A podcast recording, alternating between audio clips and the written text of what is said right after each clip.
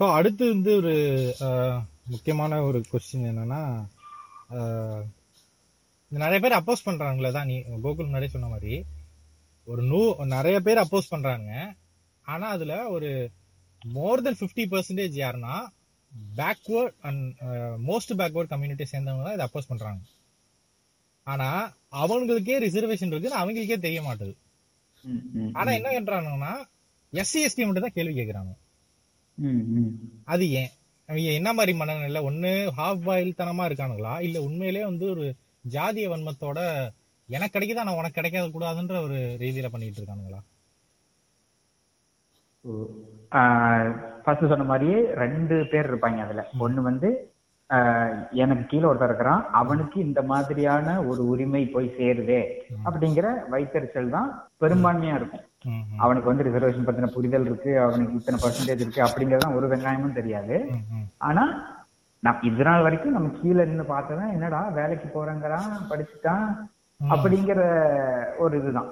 ஒரு வைத்தறிச்சல் தான் டைரக்டா சொல்ல போனா.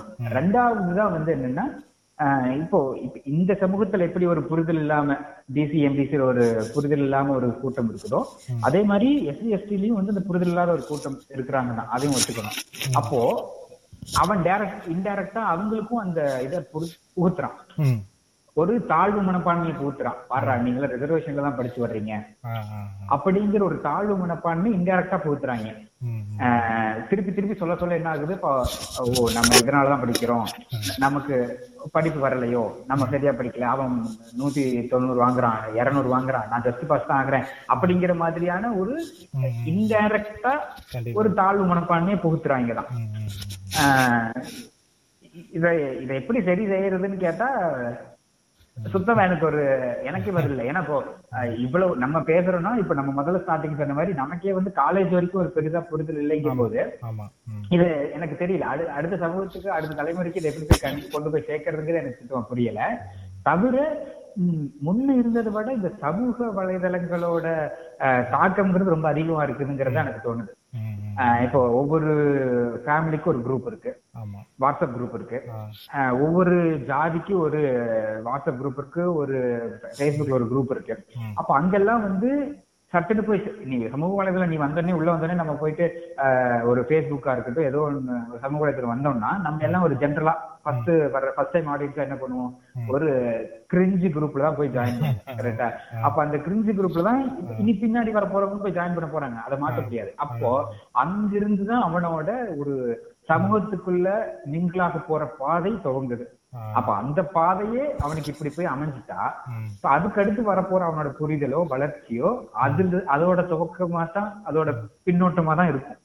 அப்போ எனக்கு அதுதான் அ- அங்கிருந்து சரி பண்ணாம இது சட்டுன்னு சரியாயிடுமாங்கிறது தோணவே இல்லை. அப்போ அங்க அந்த ரூட்ல இருந்து தான் சரி பண்ணணும். இது ஒரு பெரும் பிரச்சனை. அப்ப அதை சரி பண்ணணும்னு நினைச்சா அந்த ரூட்ல இருந்து சரி பண்ணணும். ஆனா அதுக்கான வழியோ இல்ல ஒரு நம்பிக்கையோ கூட எனக்கு இல்லைன்னு சொல்லலாம். சொன்னேன். இல்ல இதுல மார்க் பத்தி நம்ம கண்டிப்பா பேசியே ஆகணும்ல. அது ஒரு முக்கியமான டாபிக் இல்ல. நீ சொன்னதுக்கு அப்புறம் தாழ்வு மனப்பான்மை காலகாலமா உண்டாகிட்டு தான் இருக்காங்க. முப்பத்தஞ்சு எடுத்துட்டு படிக்க வரான். முப்பத்தஞ்சு எடுத்துட்டு போனா நீ நீ கட் ஆஃப் எடுத்து பாரு. ஏன்னா அதை பத்தி நான் கண்டிப்பா சொல்றேன் நானு. அது நான் நான் பர்சனல் நிறைய அது ஃபேஸ் பண்ணிருக்கேன். என்னன்னா இப்போ வந்து எஸ்சி எஸ்டி இது சொல்றாங்க எஸ்சி எஸ்டிக்கு வந்து நீங்க ஈஸியா வாங்கிட்டீங்க. அது ஒரு சைக்காலஜிக்கல் அட்டாக்னு சொல்ல போனா. உனக்கு என்ன நீங்க வாங்கிட்ட ஈஸியா கிடைச்சிரும். இன்னொன்னு அவனோட அவன் பண்ண ஒர்க்குக்கான வேல்யூ வந்து போயிடுது அந்த இடத்துல. இப்போ இப்போ பேங்க் ஜாப் எடுத்துக்கோங்களேன் இப்போ ப்ரிலிம்ஸ் எடுக்கிறப்ப ஜென்ரலுக்கு இப்போ நூறுக்கு ஜென்ரலுக்கு செவன்டி மார்க் வைக்கிறாங்க அப்படின்னா இவங்களுக்கு ஓபிசிக்கு வந்து சிக்ஸ்டி எயிட் இருக்கும் எஸ்சிக்கு சிக்ஸ்டி எயிட். எஸ்சிக்கு சிக்ஸ்டி ஃபைவ் ஓகேவா ஸோ ஓபிசி எஸ்சிக்கு சேம் கட் ஆஃப் எஸ்டிக்கும் எஸ்சிக்கும் மூணு மார்க் தான் வித்தியாசம். அறுபத்தஞ்சு எடுப்புனா கூட அவன் வந்து எவ்வளவு கஷ்டப்படணும் தெரியுமா? அவன் வந்து அவ்வளவு ஒர்க் பண்ணணும் ம், ம், ம். அவன் அவ்வளவு ஒர்க் பண்ணி படிச்சதுக்கு அப்புறமேட்டு கட் ஆஃப் ரிசர்வேஷன் இருந்துச்சு கோட்டா இருந்துச்சு வந்துட்டேன் அப்படின்றப்ப அவன் கஷ்டப்பட்டு படிச்சதுக்கான இது எல்லாமே வந்து நலிஃபை ஆன மாதிரி ஒரு இதாயிடுச்சு அவன் ஒர்க்கு வந்து அவமானப்படுத்துற மாதிரி ஒரு விஷயம். இன்னொன்னு கட் ஆஃப் கட் ஆஃப்ன்றது கட் ஆஃப் நம்ம கண்டிப்பா பேச வேண்டிய விஷயம் என்னன்னா கட் ஆஃப் வந்து ஏதோ ஒரு கம்பெனி அவங்க நடத்த ஆர்கனைசேஷன் ஃபிக்ஸ் பண்றதோ இல்ல இன்ஸ்டியூஷன் ஃபிக்ஸ் பண்றதோ கிடையாது. கட் ஆஃப் பண்றது. அது நம்ம ஃபிக்ஸ் பண்றது. நம்ம ஃபிக்ஸ் பண்ணிக்கிறது. கம்ப அவங்க என்ன பண்ணுவாங்க? இத்தனை சீட்டுன்னு சொல்லுவாங்க. இது வந்து நம்ம ஏன் ஏன் சொல்றேன்னா இது தெரிஞ்சிருக்கும் பட் தெரியாதவங்க கண்டிப்பா கேட்டே ஆகணும். இந்த கட் ஆஃப் இந்த கட் ஆஃப் நிறைய ஒரு பெரிய பாலிடிக்ஸ் இருக்குது ஓகேவா இந்த மாதிரி இவங்களுக்கு எஸ்டிக்குள்ள தான் கட்டம் வைக்கிறாங்க. ம். எஸ்டிக்குள்ள தான் கட்டம் வைக்கிறாங்க. அந்த கட்டம் யாரும் வைக்கிறதே கிடையாது. நம்ம தான் அட்டைன் பண்றோம். ஓகே அப்ப இதுல ஒரு நூறு சீட் இருக்கு. அதுல ஒரு பதினஞ்சு சீட் வந்து எஸ்டிக்கு தரோம் அப்படின்னா அவன் வந்து ஒன் எயிட்டி ஃபைவ் வந்து ஹையஸ்டா மார்க் எடுத்திருக்கான்னா அவங்க இந்த கம்யூனிட்டிக்கு அவ்வளவுதான் எடுக்க முடியுது அவங்களால. ஓகேவா ஜென்ரல்ல இவ்வளவு எடுக்க முடியுது. ஒன் நைன்டி ஒன் நைன்டி எடுக்க முடியுது. சோ வந்து எப்படி பாக்கணும்னா அந்த கம்யூனிட்டில அவ்வளவுதான் படிக்க முடியுது. அது அவ்வளவுதான் ஆளுங்க இருக்காங்கன்னு அர்த்தம். அப்படிதான் அர்த்தம் அதை. பட் இப்ப ஆல்மோஸ்ட் எல்லா கட்டாஃப்மே ஓரளவுக்கு ஒரு ஸ்டேட் லைன்ல தான் வருது. ஈவன் எம்எம்சி கட் ஆஃப்ல எடுத்து பாரு. One ninety seven one ninety eight ஆமா இது வந்து இப்ப நம்ம கட் ஆமா நம்ம படிக்கிறப்ப மாறிடுச்சு இதெல்லாம். ஓகேவா இது வந்து இன்னும் இப்ப அசை சொன்ன மாதிரி இந்த சோசியல் குரூப்ஸ்ல இவங்க பண்றது அந்த மீம்ஸ் போடுறது அந்த விஷயம் அந்த அதுலதான் இன்னும் ஒரு இது ஒரு உயிர் வாழ்ந்துட்டு இருக்குன்னா அது காரணம் இதுதான் ஓகேவா? அந்த அது இன்னும் எங்களுக்கு தெரியாம இருக்கு. அப்படின்னு அது நான் வந்து நிறைய வாட்டி ஃபேஸ் பண்ணிட்டு வந்தது ஜாப் கிடைச்சதுக்கு அப்புறமும் சரி. படிக்கிறப்பயும் சரி. உனக்கு இதான் ஈஸியா கிடைச்சிடும் வெயிட் பண்ணி பாரு. ரொம்ப ரொம்பலாம் கஷ்டப்பட தேவையில்ல. அது என்ன ஆகுதுன்னா படிக்கிறப்பே ஒரு மைண்ட் செட் எப்படி வந்துருதுன்னா பரவாயில்ல நம்ம இவ்வளவு மார்க் படிச்சா போதும். ம், ம். நமக்கு கிடைச்சிரும். இவ்வளவு நூறு மார்க் இருக்கு. செவன்டி கட் ஆஃப் வந்து லாஸ்ட் இயர் வந்திருக்கு. அதுக்கு முன்னாடி அறுபத்தஞ்சு வந்திருக்கு. அப்ப இந்த வருஷம் எழுபத்தஞ்சு தான் வரும். சோ எழுபத்தஞ்சு நம்ம படிச்சா போதும்ன்ற மாதிரி ஒரு மைண்ட் செட் வந்துரும் ஓகேவா சோ வந்து இது ஒரு சைக்காலஜிக்கல் அட்டாக் தான் நான் சொல்லுவேன். இல்ல இன்னொன்னு நான் வந்து இப்ப சொன்னேன் என் சொந்தக்கார பையன் ஒருத்தர் இருக்கான். அவன்கிட்ட எல்லாம் நிறைய சண்டை போட்டுட்டு இருக்கும்போது இதே தான் சொல்லுவான் கம்மியான மார்க் எடுத்தாலே வந்து டேய் முதல்ல ஃபர்ஸ்ட் யாரு ஃபெயில் ஆனவங்கள கொடுக்கல. இன்னொன்னு கம்மியான மார்க் எடுக்கும் கொடுக்கல. எவன் ஜாஸ்தியா எடுக்கிறானோ அவனுக்கு தான் கொடுத்துருது. அதான் அவன்கிட்ட கேட்டான். அவன் பாத்தீங்கன்னா அவன் வந்து கவர்மெண்ட் காலேஜ்ல படிக்கல. ஒரு ஒரு ஆவரேஜான ஒரு பிரைவேட் காலேஜ் தான் படிச்சான். இன்ஜினியரிங் தான் படிச்சான். கம்மி ஓரளவுக்கான ஒரு கட் ஆஃப் தான். ஸோ இப்போ அவன் என்ன சொல்றான்னா கம்மியா மார்க் எடுத்துட்டு வந்திருக்கான். கம்மியா மார்க் எடுத்துட்டு வந்திருக்கான்னா எம்எம்சில ஒருத்தன் வந்து எஸ்சி எஸ்சி கோட்டால மார்க் எடுத்தா ஒன்னோட ஜாஸ்தியா வாங்கினான். அவனுக்கு கிடைச்சிருக்கு ஓகே இப்போ அப்ப கேட்பேன் அப்ப வந்து இப்ப கம்மியா மார்க் எடுக்கிற மார்க் எடுத்துட்டு வராங்க. நீயும் கம்மியான மார்க் தான். அப்ப நீ படிச்ச இன்ஜினியரிங்கே வந்து யூஸ்லெஸ் தானே? அப்ப உனக்கு கல்வி மறுக்கப்பட்டிருக்கும் தானே? அப்படின்னா அப்படியே ஷாக் ஆயிட்டான். அதுக்கப்புறம் பேச மாட்டாங்க சோ அந்த இது கோகுல் சொன்னதும் நீ சொன்னதோட ஒரு எக்ஸ்டென்ஷனா என்ன சொல்லணும்னு நினைச்சேன்னா அந்த ரிசர்வேஷன்ங்கிறது இன்னும் ஒரு டெர்மினாலஜியா கொடுத்தோம்னா இன்னும் கொஞ்சம் பெட்டரா புரியும்னு நினைக்கிறேன். ரிசர்வேஷன்ங்கிறது வகுப்பு வாரி பிரதிநிதித்துவம் அப்படிங்கறதையும் சொல்லணும். அதாவது ஒவ்வொரு செக்டார் ஒரு எம்பிசி பிசி எஸ்சி எஸ்டி அப்படிங்கிற ஒவ்வொரு வகுப்புலயும் வந்து இவ்வளவு பர்சன்டேஜ் ஆஃப். பாப்புலேஷன்ல இருக்காங்க. ஆ ரெப்ரசன்டேஷன் இவ்வளவு பர்சன்டேஜ் ஆஃப் மக்கள் இருக்கிறாங்க. இருக்கிற நூறு சதவிகிதத்துல உயர் ஜாதியினர்னு சொல்லப்படுறவங்க மூணு பர்சன்ட் தான் இருக்கிறாங்க. இப்ப மீதி இருக்கிற தொண்ணூத்தி ஏழு சதவீதம் தான் இந்த நாலு கம்யூனிட்டியா பிரிஞ்சிருக்குது. ம். அப்படிங்கும்போது அந்த வகுப்புக்கான பிரதிநிதித்துவத்தை தான் அவன் கொடுக்கணும். சொல்ல போனா அறுபத்தொன்பது பர்சன்டேஜா இருக்கிற ரிசர்வேஷனை நூறு பர்சன்டேஜ் ஆக்கிட்டு பாப்புலேஷன் வைஸ் நீ ரிசர்வேஷன் கொடுத்துடலாம். இப்ப அவன் சொல்ற கணக்குப்படி என்னன்னா எங்களுக்கான ஆட்களுக்கான வாய்ப்பு மறுக்கப்படுதுன்னு சொல்றான். சரி. வாய்ப்பை எல்லாத்தையும் சமநிலை ஆக்கிடுவோம் நூறு சீட் இருக்கு. உங்க ஆட்கள் மூணு பர்சன்ட் இருக்கான். மத்த ஆளு தொண்ணூத்தி ஏழு பர்சன்ட் இருக்கான். அப்போ தொண்ணூத்தி ஏழு பர்சன்ட்டுக்கான எம்பிசி பிசி எஸ்சி எஸ்டி வச்சிருவோம். மூணு பர்சன்டேஜ் எஃப்சிக்குன்னு கொடுப்போம். பிசி எம்பிசிக்கு உண்டான உள்ளுக்குள்ளயுமே வந்து உள்ளொதுக்கீடா இப்படி பிரிச்சிருவோம். ஒவ்வொரு வகுப்புக்கும் எவ்வளவு பர்சன்டேஜ் ஆஃப் பாப்புலேஷன் இருக்கோ அப்படி பிரிப்போம். அப்படின்னு சொன்னா எல்லாரும் ஆயடிச்சிருவாங்க ஒண்ணு. அப்போ நம்ம இன்னொன்னு இதுல இன்னொரு இதுல இருந்து யோசிக்க வேண்டியது என்னவா இருக்குன்னா நம்ம காலேஜ்லயுமே இருந்திருக்கும்னு நினைக்கிறேன். இப்ப நமக்கு ஒரு டிபார்ட்மெண்ட்டுக்கு அறுபது சீட்டுன்னு கொடுக்குறாங்கன்னா அதுல வந்து சும்மா ஒரு ரஃப் கால்குலேஷனா சொல்றேன். ஒரு பத்து சீட்டு வந்து எஸ்சி எஸ்டிக்குன்னு இருந்திருக்குன்னு வச்சுப்போம். அப்போ அதுலயே நம்ம கவனிச்சிருந்தா தெரியும். செகண்ட் ரவுண்ட் ஆஃப் கவுன்சிலிங்லாம் போய் சீட்ஸ் ஃபில் ஆகி வந்திருக்கும். ஆமா ஆமா ஆ. ஃபர்ஸ்ட் ரவுண்ட் ஆஃப் கவுன்சிலிங்ல எஸ்சி எஸ்டி சீட்ஸ் எல்லாம் ஃபில் ஆகாமையே கூட இருந்திருக்கும். ஆமா ஆமா சரி கட் ஆஃப் கம்மின்னு சொல்றீங்க. ஆனா ஃபர்ஸ்ட் ரவுண்ட் ஆஃப் கவுன்சிலிங் ஏன்டா சீட்ஸ் ஃபில் ஆகல. ஒரு பத்து பேரு கூடவா அவங்கள்ட்ட இருந்து படிக்க வர முடியல.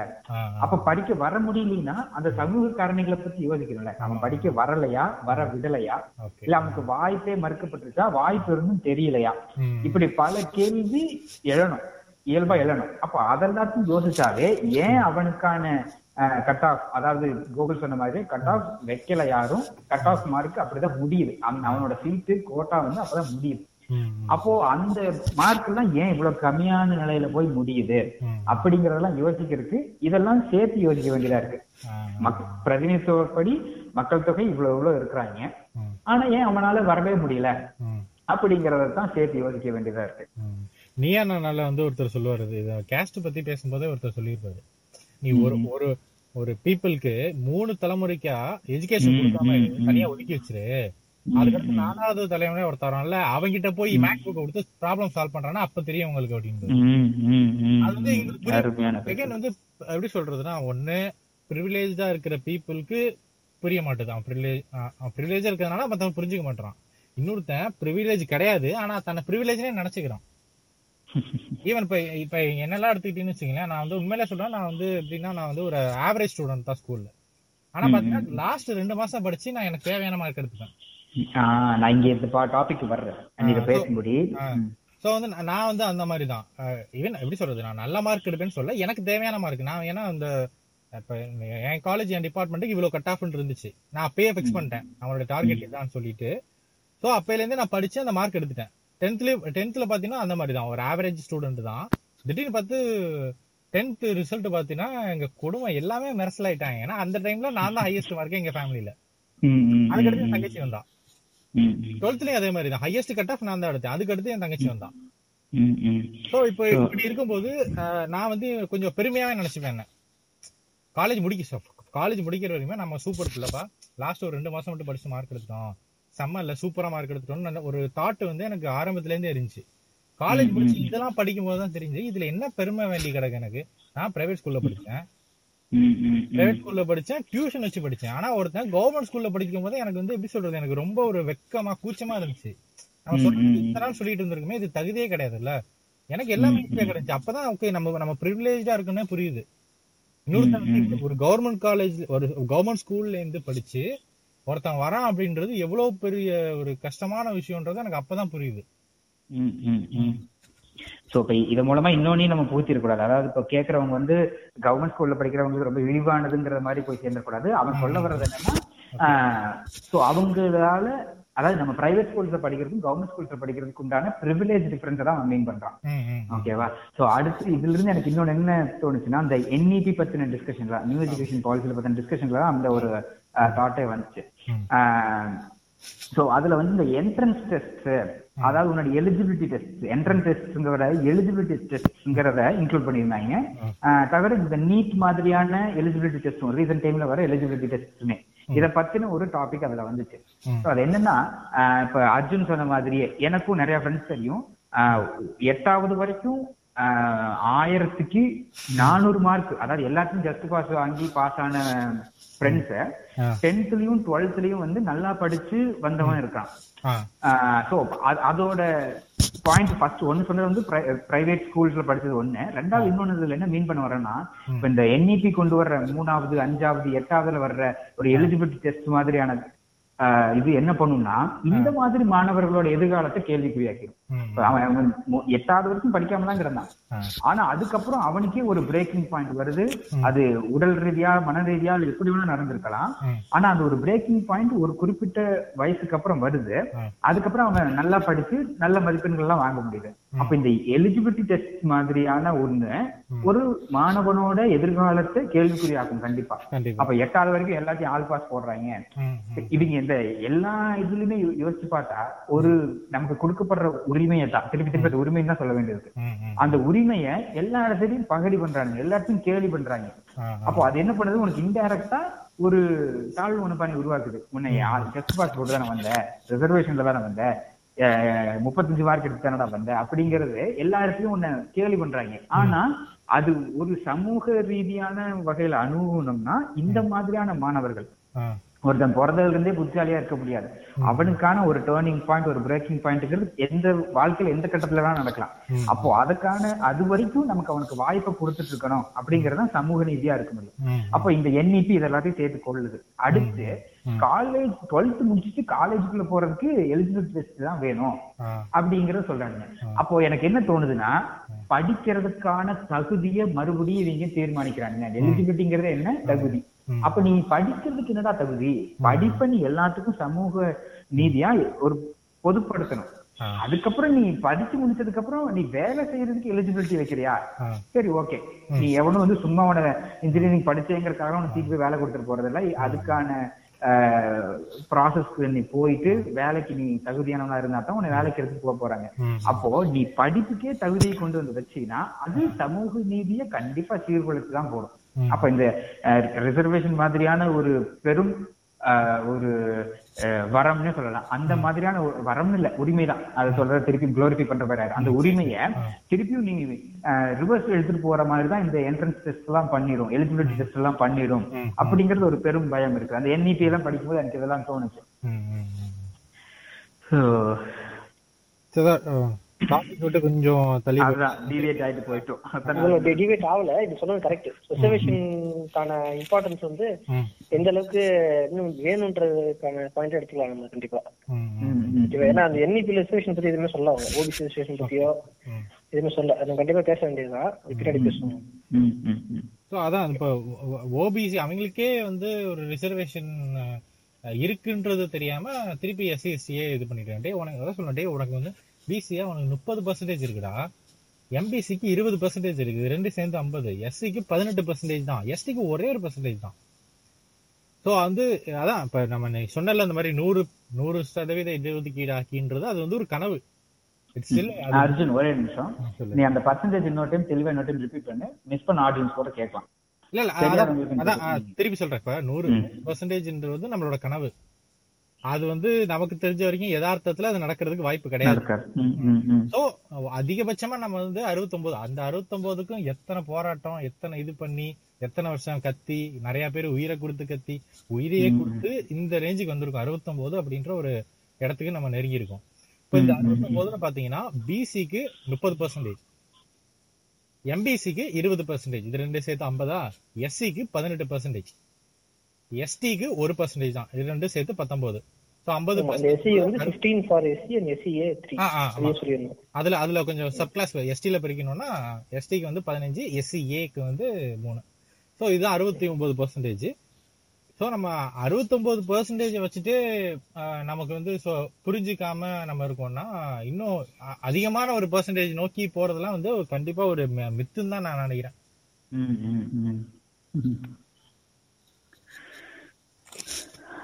ஸோ அடுத்து இன்னொரு இன்னொரு முக்கியமான இதுலயே வந்து ஒரு சப் கேள்வி கேட்கணும்னா இப்ப வந்து அப்பர் கேஸ்ட் அவங்களுக்கு வந்து ரிசர்வேஷன் கிடையாது.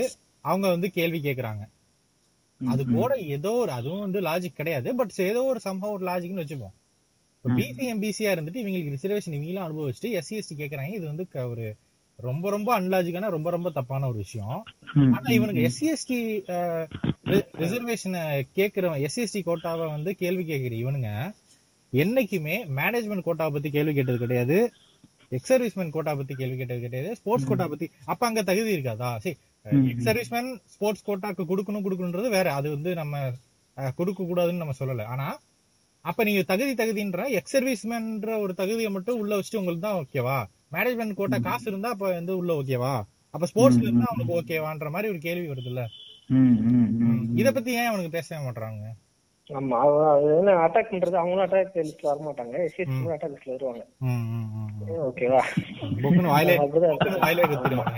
ஏன்னா மேனேஜ்மெண்ட்டுக்கு பணம் இருக்கும்.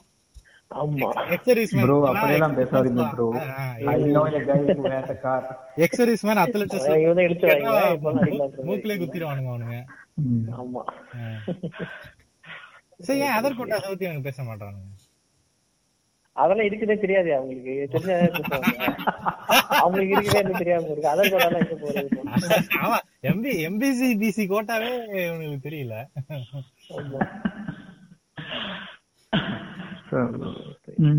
இதுல இன்னொன்னு என்ன நமக்கு வந்து எப்படி சொல்றது? அஹ், இவ்வளவு நேரம் வந்து நம்ம பேசினது எல்லாமே வந்து அப்ப அடுத்த டாபிக் வந்து pros and pros and concept reservation தான் ஸோ இவ்வளவு நேரம் பேசினது ப்ரோஸ்னு கூட எடுத்துக்கலாம். இதோட ஆட் பண்ணி என்னென்ன ப்ரோஸ் அண்ட் கான்ஸ்ன்னு நீங்க எதை நினைக்கிறீங்க? Even என்ன கேட்டா கான்ஸ்ன்றது ஒரு டெஃபினட்டா சொல்ல மாட்டேன். இதுதான் கான்னு சொல்ல மாட்டேன். பட் சம்பவம் சொல்லுங்க சொல்லுங்க சொல்லுங்க. கான்ஸ் என்ன இருக்குன்னா இடபிள்யூஎஸ் நம்ம இவ்வளவு நேரம் பேசணும் யாரும் இடபிள்யூஎஸ். ஆ, ஆமா. அந்த இடபிள்யூஎஸ் பத்தி நீங்க பேசியிருந்தா. கொஞ்ச நேரம் ஓகே கொஞ்ச நேரம் முன்னாடி கூட கேட்டிருக்கலாம். ஏன் இவன் இடபிள்யூஎஸ் பத்தி பேச மாட்டானுங்க? ஆமா அதுதான் சொல்றாங்க. அதுதான் கான்செப்ட் ஏன்னா அவனுக்கு கிடைக்குதான் அமைதியா இருக்கான் இப்போதைக்கு. என்னன்னா இடபிள்யூஎஸ் வந்து நிறைய பேருக்கு தெரியாம இருக்கலாம்ல. ஆமா சொல்றேன் EWS sorry sorry economically weaker section இருக்காங்க பாத்தீங்களா ம். அஹ் அது பொ- பொருளாதாரத்தில் பின்தங்கி உயர் வகுப்பின். ஆனா வந்து மொட்டையான இடபிள்யூஎஸ் சொல்லிட்டானுங்க. எப்படின்னா நம்ம புதுசா வந்து ஆட்டுக்குட்டி அண்ணாமலை கூட என்ன சொன்னாருன்னா எல்லாருக்குமே யார் யாரெல்லாம் பொருளாதாரத்துக்கு பின்தங்கினா எல்லாருக்குமே நாங்க கொடுக்குறோம் அப்படின்னு சொல்லி சொல்லிட்டாரு அவரு. ஆனா அவருக்கே மேட்டர் தெரியல என்னன்னா அவருக்கே எலிஜிபிள் கிடையாது. என்னன்னா அது ஒன்லி ஃபார் ஃபார்வர்ட் கம்யூனிட்டி யாராவது இந்த ஸ்டேஷன் வர மாட்டாங்களோ ம். அவங்களுக்கு மட்டும். என்னன்னா இவங்க கைட்டு போட்டிருக்காங்க அஞ்சு ஏக்கர் அது ரெண்டு லட்சம் எல்லாம் போட்டிருக்காங்க.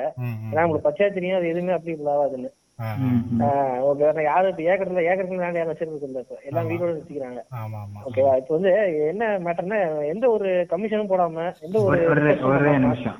அந்த ஒரு கிரைட்டீரியாவை மட்டும் நான் சும்மா சொல்லிடுறேன். அதாவது இடபிள்யூஎஸ்ல சொல்லுங்க. ஒருத்தன் உள்ள வரணும்னா என்ன கிரைட்டீரியா மட்டும் சொல்லிடுறேன். அதுக்கப்புறம் அதை பத்தி தொடர்ந்து பேசிப்போம் ஏன்னா அந்த எக்கனாமிக்லி வீக்கர் செக்ஷன் நீங்க சொல்றது சொன்னபடியே ஓபிசி எஸ்சி எஸ்டி இல் சேராதவர்கள். ஓகே. அவங்களுக்கு தான் ஃபர்ஸ்ட் ஆஃப் ஆல் இந்த இடபிள்யூஎஸ் சேரும். தவிர income less than eight lakhs eight lakhs வரைக்கும் அதை சேர்த்துட்டாங்க. ஸோ எட்டு லட்சங்கிறது வறுமை வறுமை நிலைங்கிறது எனக்கு இப்பதான் இப்போ தெரியுது. அப்படின்ற மாதிரி அதுல டைரக்டா போட்டு லைன் அப்படியே படிச்சா EWS in India is a subcategory of people. Belonging to the general category Hmm. having an annual family income less than 8 lakhs Hmm. and who absolutely do not belong to any category such as SC, ST, OBC and MBC. MBCங்கிறது தமிழ்நாட்டுல ஒரு உட்பிரிவா வச்சிருக்கிறோம் அதனால அதை போட்டிருக்காங்க. MBC அப்படிங்கறத போட்டிருக்காங்க அப்போ இத ஓப்பனா சொல்லிட்டு போகலாம் யாருக்குன்னு எதுக்கு சுத்தி வளர்த்து மூக்க தர்றாங்கன்னு தெரியல ஆமா என்ன சொல்லுவாங்கன்னா அஹ் இதுல வந்து என்னன்னா பத்து பர்சன்ட் வந்து மனசாட்சியில கொடுத்துருக்காங்க ஆ. ஓகேவா அதெல்லாம் இவங்க பா- நம்ம பார்த்தோம். இப்ப இப்ப ரீசெண்டா ஒரு போஸ்டர் வந்துருச்சு. இந்த மாதிரி வெஜிடேரியன் பீப்புள் வந்து எவ்வளவு பர்சன்ட் இருக்காங்க அப்படின்னு பார்த்தா தமிழ்நாட்டுல வந்து மூணு மூணு கூட வரல. டூ பாயிண்ட் செவன் தான் இருக்காங்க. ஓகே ம், ஆமா. ஓகே வேணா அந்த அளவுக்கு தான் பாப்புலேஷன் இருக்கு. ஆனா அந்த பத்து பர்சன்ட் வந்து எந்த ஒரு இதுவும் இல்லாம என்ன இப்போ மத்த இது வந்து யார் அசிங்கப்படுத்துற மாதிரி இருக்குன்னா இத்தனை வருஷம் வாங்கினாங்க அறுபத்தி ஒன்பது பர்சன்ட் போராடி வாங்கினாங்க பாத்தீங்களா? அவங்க அசிங்கப்படுத்துற மாதிரி இருக்கு. ஏன்னா இவங்க வந்து சும்மா ஒன்னா இருக்கும் கொடுத்துடல. ஒன்னொன்னு ஒரு கமிஷன் வச்சு ஸ்டடி பண்ணி இவ்வளவு மக்கள் இருக்காங்க இவ்வளவு பேர் பாதிக்கப்பட்டிருக்காங்க. சோ இத்தனை பேர் நம்ம கொடுத்தா நல்லா இருக்கும். அப்படின்னு ஒரு கமிஷன் போட்டு இதெல்லாமே வந்துச்சு. ஓகேவா? இன்னும் அவ்வளவு ஈஸியா கிடைச்சது கிடையாது.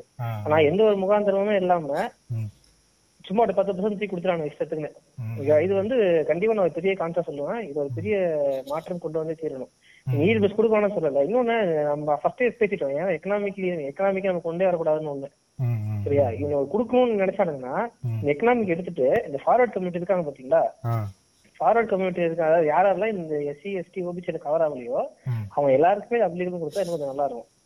ஓகேவா ஏன்னா எட்டு லட்சம் ஆமா இப்ப எட்டு லட்சம்ன்றது எப்படின்னா. இப்போ ஒரு கவர்மெண்ட் ஸ்டாஃப் எடுத்துக்கோங்க. ஏதாவது ஒரு சென்ட்ரல் கவர்மெண்ட் ஸ்டாஃப் வந்து மாசம் ஒரு லட்சம் சம்பளம் வராங்க அப்படின்னா. அவங்களுக்கு பன்னெண்டு லட்சம் சம்பளம் வரும். சோ அப்ப அவங்க வந்து அன்எலிஜிபிள் ஆயிடுறாங்க. நான் ஃபர்ஸ்ட் சொன்ன மாதிரி ஒரு கவர்மெண்ட் ஸ்டாஃபோட பையன் வந்து ஒரு கேபிட்டலிஸ்டா இருக்கணும் அவசியம் கிடையாது. அவனுக்கு வந்து ஒரு பரம்பரை சொத்து எல்லாம் இருக்கு அவங்க அவசியம் கிடையாது.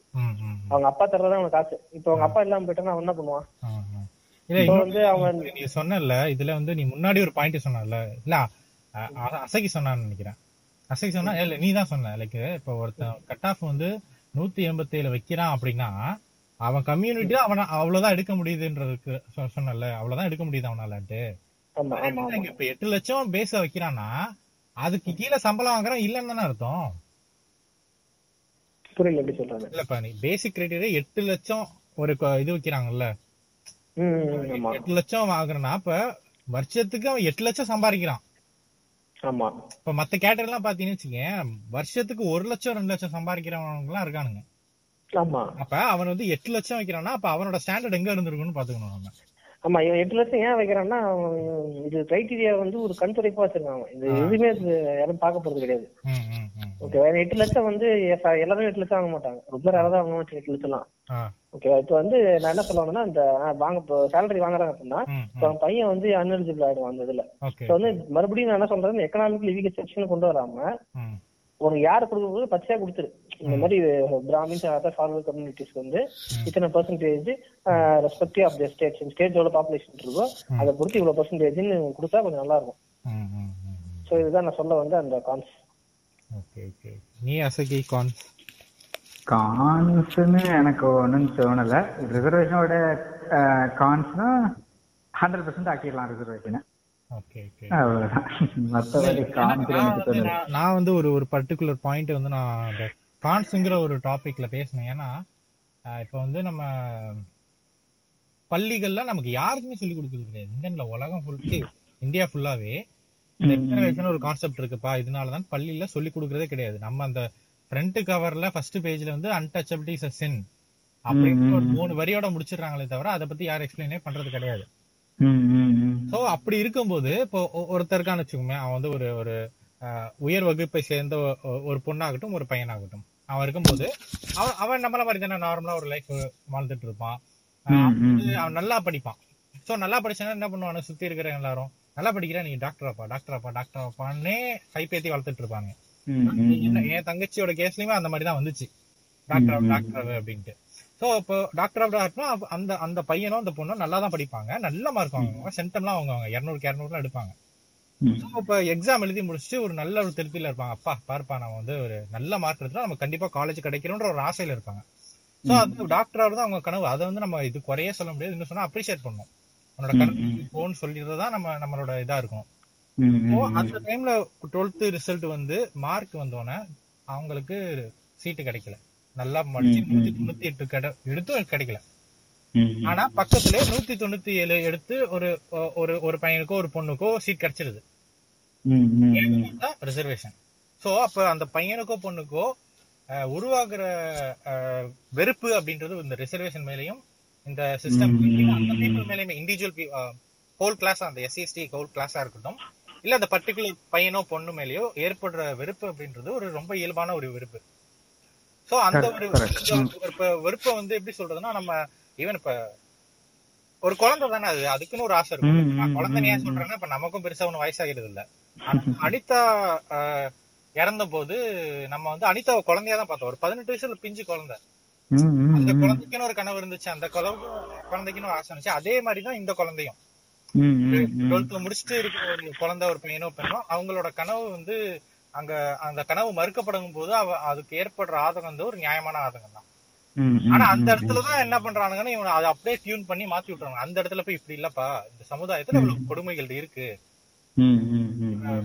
இந்த கொடுமை இருக்கிறதுனாலதான் வந்து இந்த ரிசர்வேஷன் கொடுக்குறாங்க அப்படின்ட்டு. இப்ப இந்த விஷயம் இது கொஞ்சம் ஆஃப் டாபிக் தான் பட் இருந்தாலும் சொல்றேன். நான் ஸ்டார்டிங் சொன்னேன்ல இந்த மாதிரி ஒவ்வொரு புக்கா தேடி தேடி படிச்சேன். அம்பேத்கர் புக் பெரியார் புக் அப்ப அதுல வந்து நம்ம பெரியார் திட்ட நான் நிறைய புக்ஸ் வாங்கி படிச்சிட்டு இருந்தேன். அதுல வந்து கீதையின் மறுபக்கம்னு ஆசிரியர் வேற ஒன்னு ஒரு புக் So, அதுல ஒரு புக் பத்தி என்னன்னா rise and awakening of backward classes of இந்தியான்னு ஒரு புக் அந்த புக்ல என்னன்னா அவர் வந்து நார்த் இந்தியானா இல்ல பிரிட்டிஷ்காரரா எனக்கு தெரியல. ஆனா அவர் வந்து என்னன்னா இந்தியா பூரா தேடி தேடி இந்த ஒடுக்கப்பட்ட மக்களோட வாழ்க்கையை பத்தி எழுதினாராம்.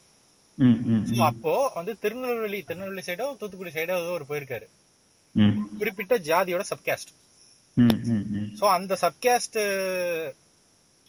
தேடி போகும்போது அந்த நிறைய ஊருக்கு போயிருக்காரு? அந்த அந்த ஜாதிக்காரங்க யாரையுமே அவர் பார்க்கல. ம். ரொம்ப தேடி அதுக்கப்புறம் விசாரிச்சா அவனு சொல்றாங்க அவங்க எல்லாம் காட்டுக்குள்ள இருப்பாங்க அங்க வரமாட்டாங்க.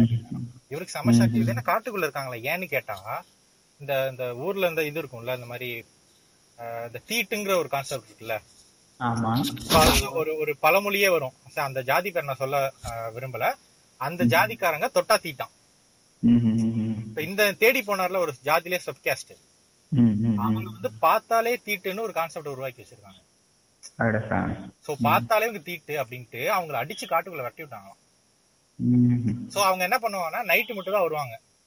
நைட்டு ஊருக்குள்ள அந்த நைட்டு ஆண்கள் வருவாங்க. என்ன பண்ணுவாங்கன்னா நைட்டு தூங்கிடுவாங்கல்ல வீட்டு வாசல்ல துணியை வச்சுட்டு கதவை பூட்டிடுவாங்க.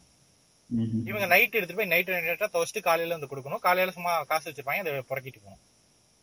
சோ இந்த மாதிரி ஒரு ஜாதி இருக்காங்க. அதே மாதிரி இப்ப மகாராஷ்டிரால ஒரு கேஸ்ட் அவங்க எப்படின்னா வந்து இடுப் அஹ், ரோட்ல நடக்கணும்னா பின்னாடி வந்து இடுப்புக்கு கீழே வந்து விளக்கமாறு கட்டிக்கணும். கூட மாதிரி. ஏன்னா இவங்க நிழல தொட்டு நில இவங்க கால் படத்தை இன்னொருத்தன் ஒரு ஹை கேஸ்ட் பட்டா அது தீட்டாயிடுவான் சோ அதனால உன் பாதத்தை நீயே கூட்டிட்டு போ அப்படின்ட்டு ஒரு வச்சிருக்கானுங்க.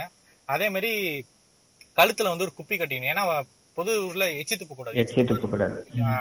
சோ இந்த மாதிரி இவ்வளவு மோசமான அடக்குமுறைகள்லாம் பார்த்துட்டு தான் மனசு பொறுக்க முடியாம தான் ரிசர்வேஷனே கொடுத்துருக்காங்க. சோ இது வந்து நம்ம சொல்லணும். இது பள்ளி கல்வியில பள்ளிக்கூடத்துல நம்ம யாருமே சொல்லி தரது இல்ல இதுல ஒருத்தங்களை நான் பாராட்டணும்னா வந்து திமுகவோட கனிமொழியை வந்து நான் ரொம்ப ரொம்ப பாராட்டுவேன். ஏன்னா அவங்க எனக்கு தெரிஞ்சு இந்தியா அரசியல்லையே பள்ளிக்கூடத்துல ரிசர்வேஷனை சொல்லி கொடுக்கணும்னு சொன்னா ஒரே ஒரு அரசியல்வாதி அவங்க மட்டும்தான். ஈவன் சமூக நீதி பேசுற நிறைய கட்சிகளும் பண்ணல. மாற்று அரசியல் பேசுறோம். நாங்க வந்து புதுசா மாத்துறோம்னு பேசுறவங்க யாருமே இந்த கருத்தை வந்து சொல்றதே கிடையாது. எனக்கு தெரிஞ்சு அவங்க மட்டும் தான் ஏன்னா அவங்க வந்து இந்த பாராட்டத்துக்கு உரியவங்க என்று நான் கண்டிப்பா நம்புறேன். சோ கார்ஸ் பொறுத்தவரைக்கும் இதான். அந்த அந்த பையனுக்கோ பொண்ணுக்கோ கண்டிப்பா இது ஒரு லாஸ் தான்.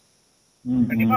அவரோட லாஸ் தான். ஆனா நம்ம என்ன பண்ணணும்னா அதை வந்து அப்படியே விட்டு அது வெறுப்பா வளரக்கூடாது. அவங்க கூப்பிட்டு சொல்லணும். இப்படி கிடையாதுமா? இந்த மாதிரி ஒரு பிரச்சனை இருக்கு. அதனாலதான் இருக்கு. உனக்கு கிடைக்கலன்னா வந்து இன்னொரு ஒரு ஒரு டிசர்விங்கான பர்சனுக்கு தான் போவதே தவிர அது வந்து ஒரு சும்மா ஃபெயில் ஆனவனுக்கோ இல்ல. சும்மா படிக்காம ஊர் சுத்திட்டு கொடுக்கல அப்படின்றத அவங்களுக்கு நம்ம புரிய வைக்கணும். நம்ம தம்பி தங்கை எல்லாருக்குமே சொல்லணும்னு நான் நினைக்கிறேன். பான்ஸ்ன்றது என்ன பொறுத்த வரைக்கும் இதுதான். கரெக்ட் கரெக்ட் சூப்பரான விஷயம். சோ அடுத்து பாத்தீங்கன்னா அடுத்து வந்து இன்னொன்னு இப்போ சொன்னோம் இல்லைங்களா? இப்போ இந்த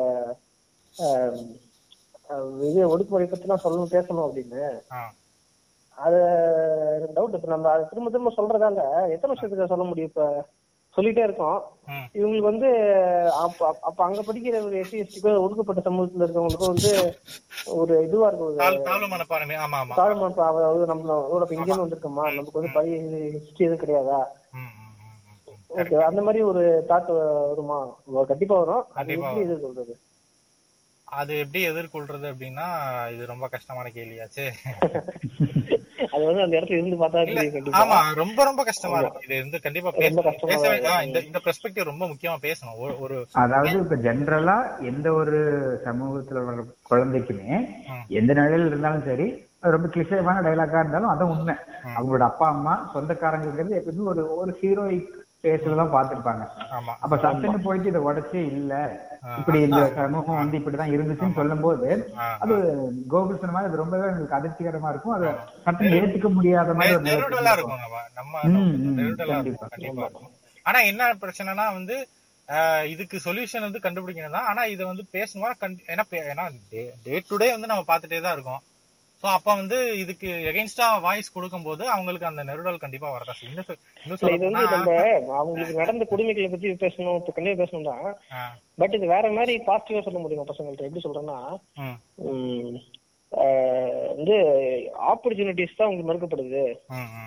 ஓகே ஓகேவா ரொம்ப டீப்பா ஒரு டாக்குமெண்ட்ரி மாதிரி காட்டாம சில டேட்டா இந்த மாதிரி இந்த கம்யூனிட்டி மட்டும் தான் வராங்க அப்படி சொன்னா கூட அந்த கம்யூனிட்டி ப்ளேம் பண்ற மாதிரி இருக்கும். கண்டிப்பா அதனால அது ரொம்ப கேர்ஃபுல்லா ஹேண்டில் பண்ண வேண்டிய விஷயம். ஆமா. சும்மா ரிசர்வேஷன் பத்தி நம்ம ரொம்ப சொல்லணுன்றதுக்காக ரொம்ப இல்ல நீ ரொம்ப ராவா சொல்லவும் முடியாது. நீ சொன்னது ரொம்ப முக்கியமான இது. சொல்ல முடியாது. ஏன்னா ஏன் சொல்றேன்னா இப்ப ஒரு பர்டிகுலர் பீப்புள் கம்யூனிட்டி லீடர்ஸ் எல்லாம் சேர்ந்து என்ன பண்றாங்கன்னா எங்களுக்கு ரிசர்வேஷன் வேணாம்னு சொல்லிட்டு இருக்காங்க.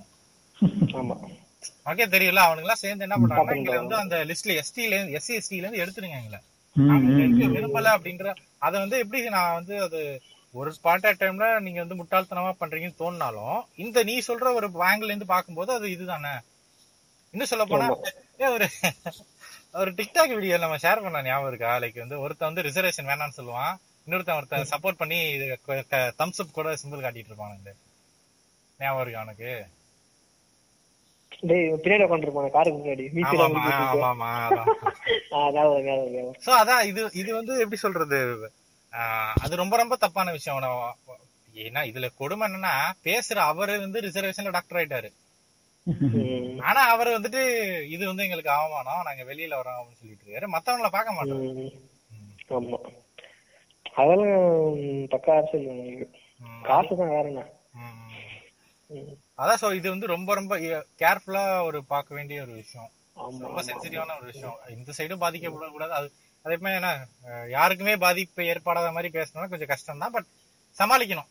இந்த சைடு பேசிட்டு யூஸ் பண்ற டேர்ம்ஸ் வந்து நம்ம கண்டிப்பா பார்க்கணும். என்னன்னா நம்ம பார்த்தோம் இந்த என்சிஆர்டி புக்ஸ்ல கூட தலித்ஸ்னா யாரு?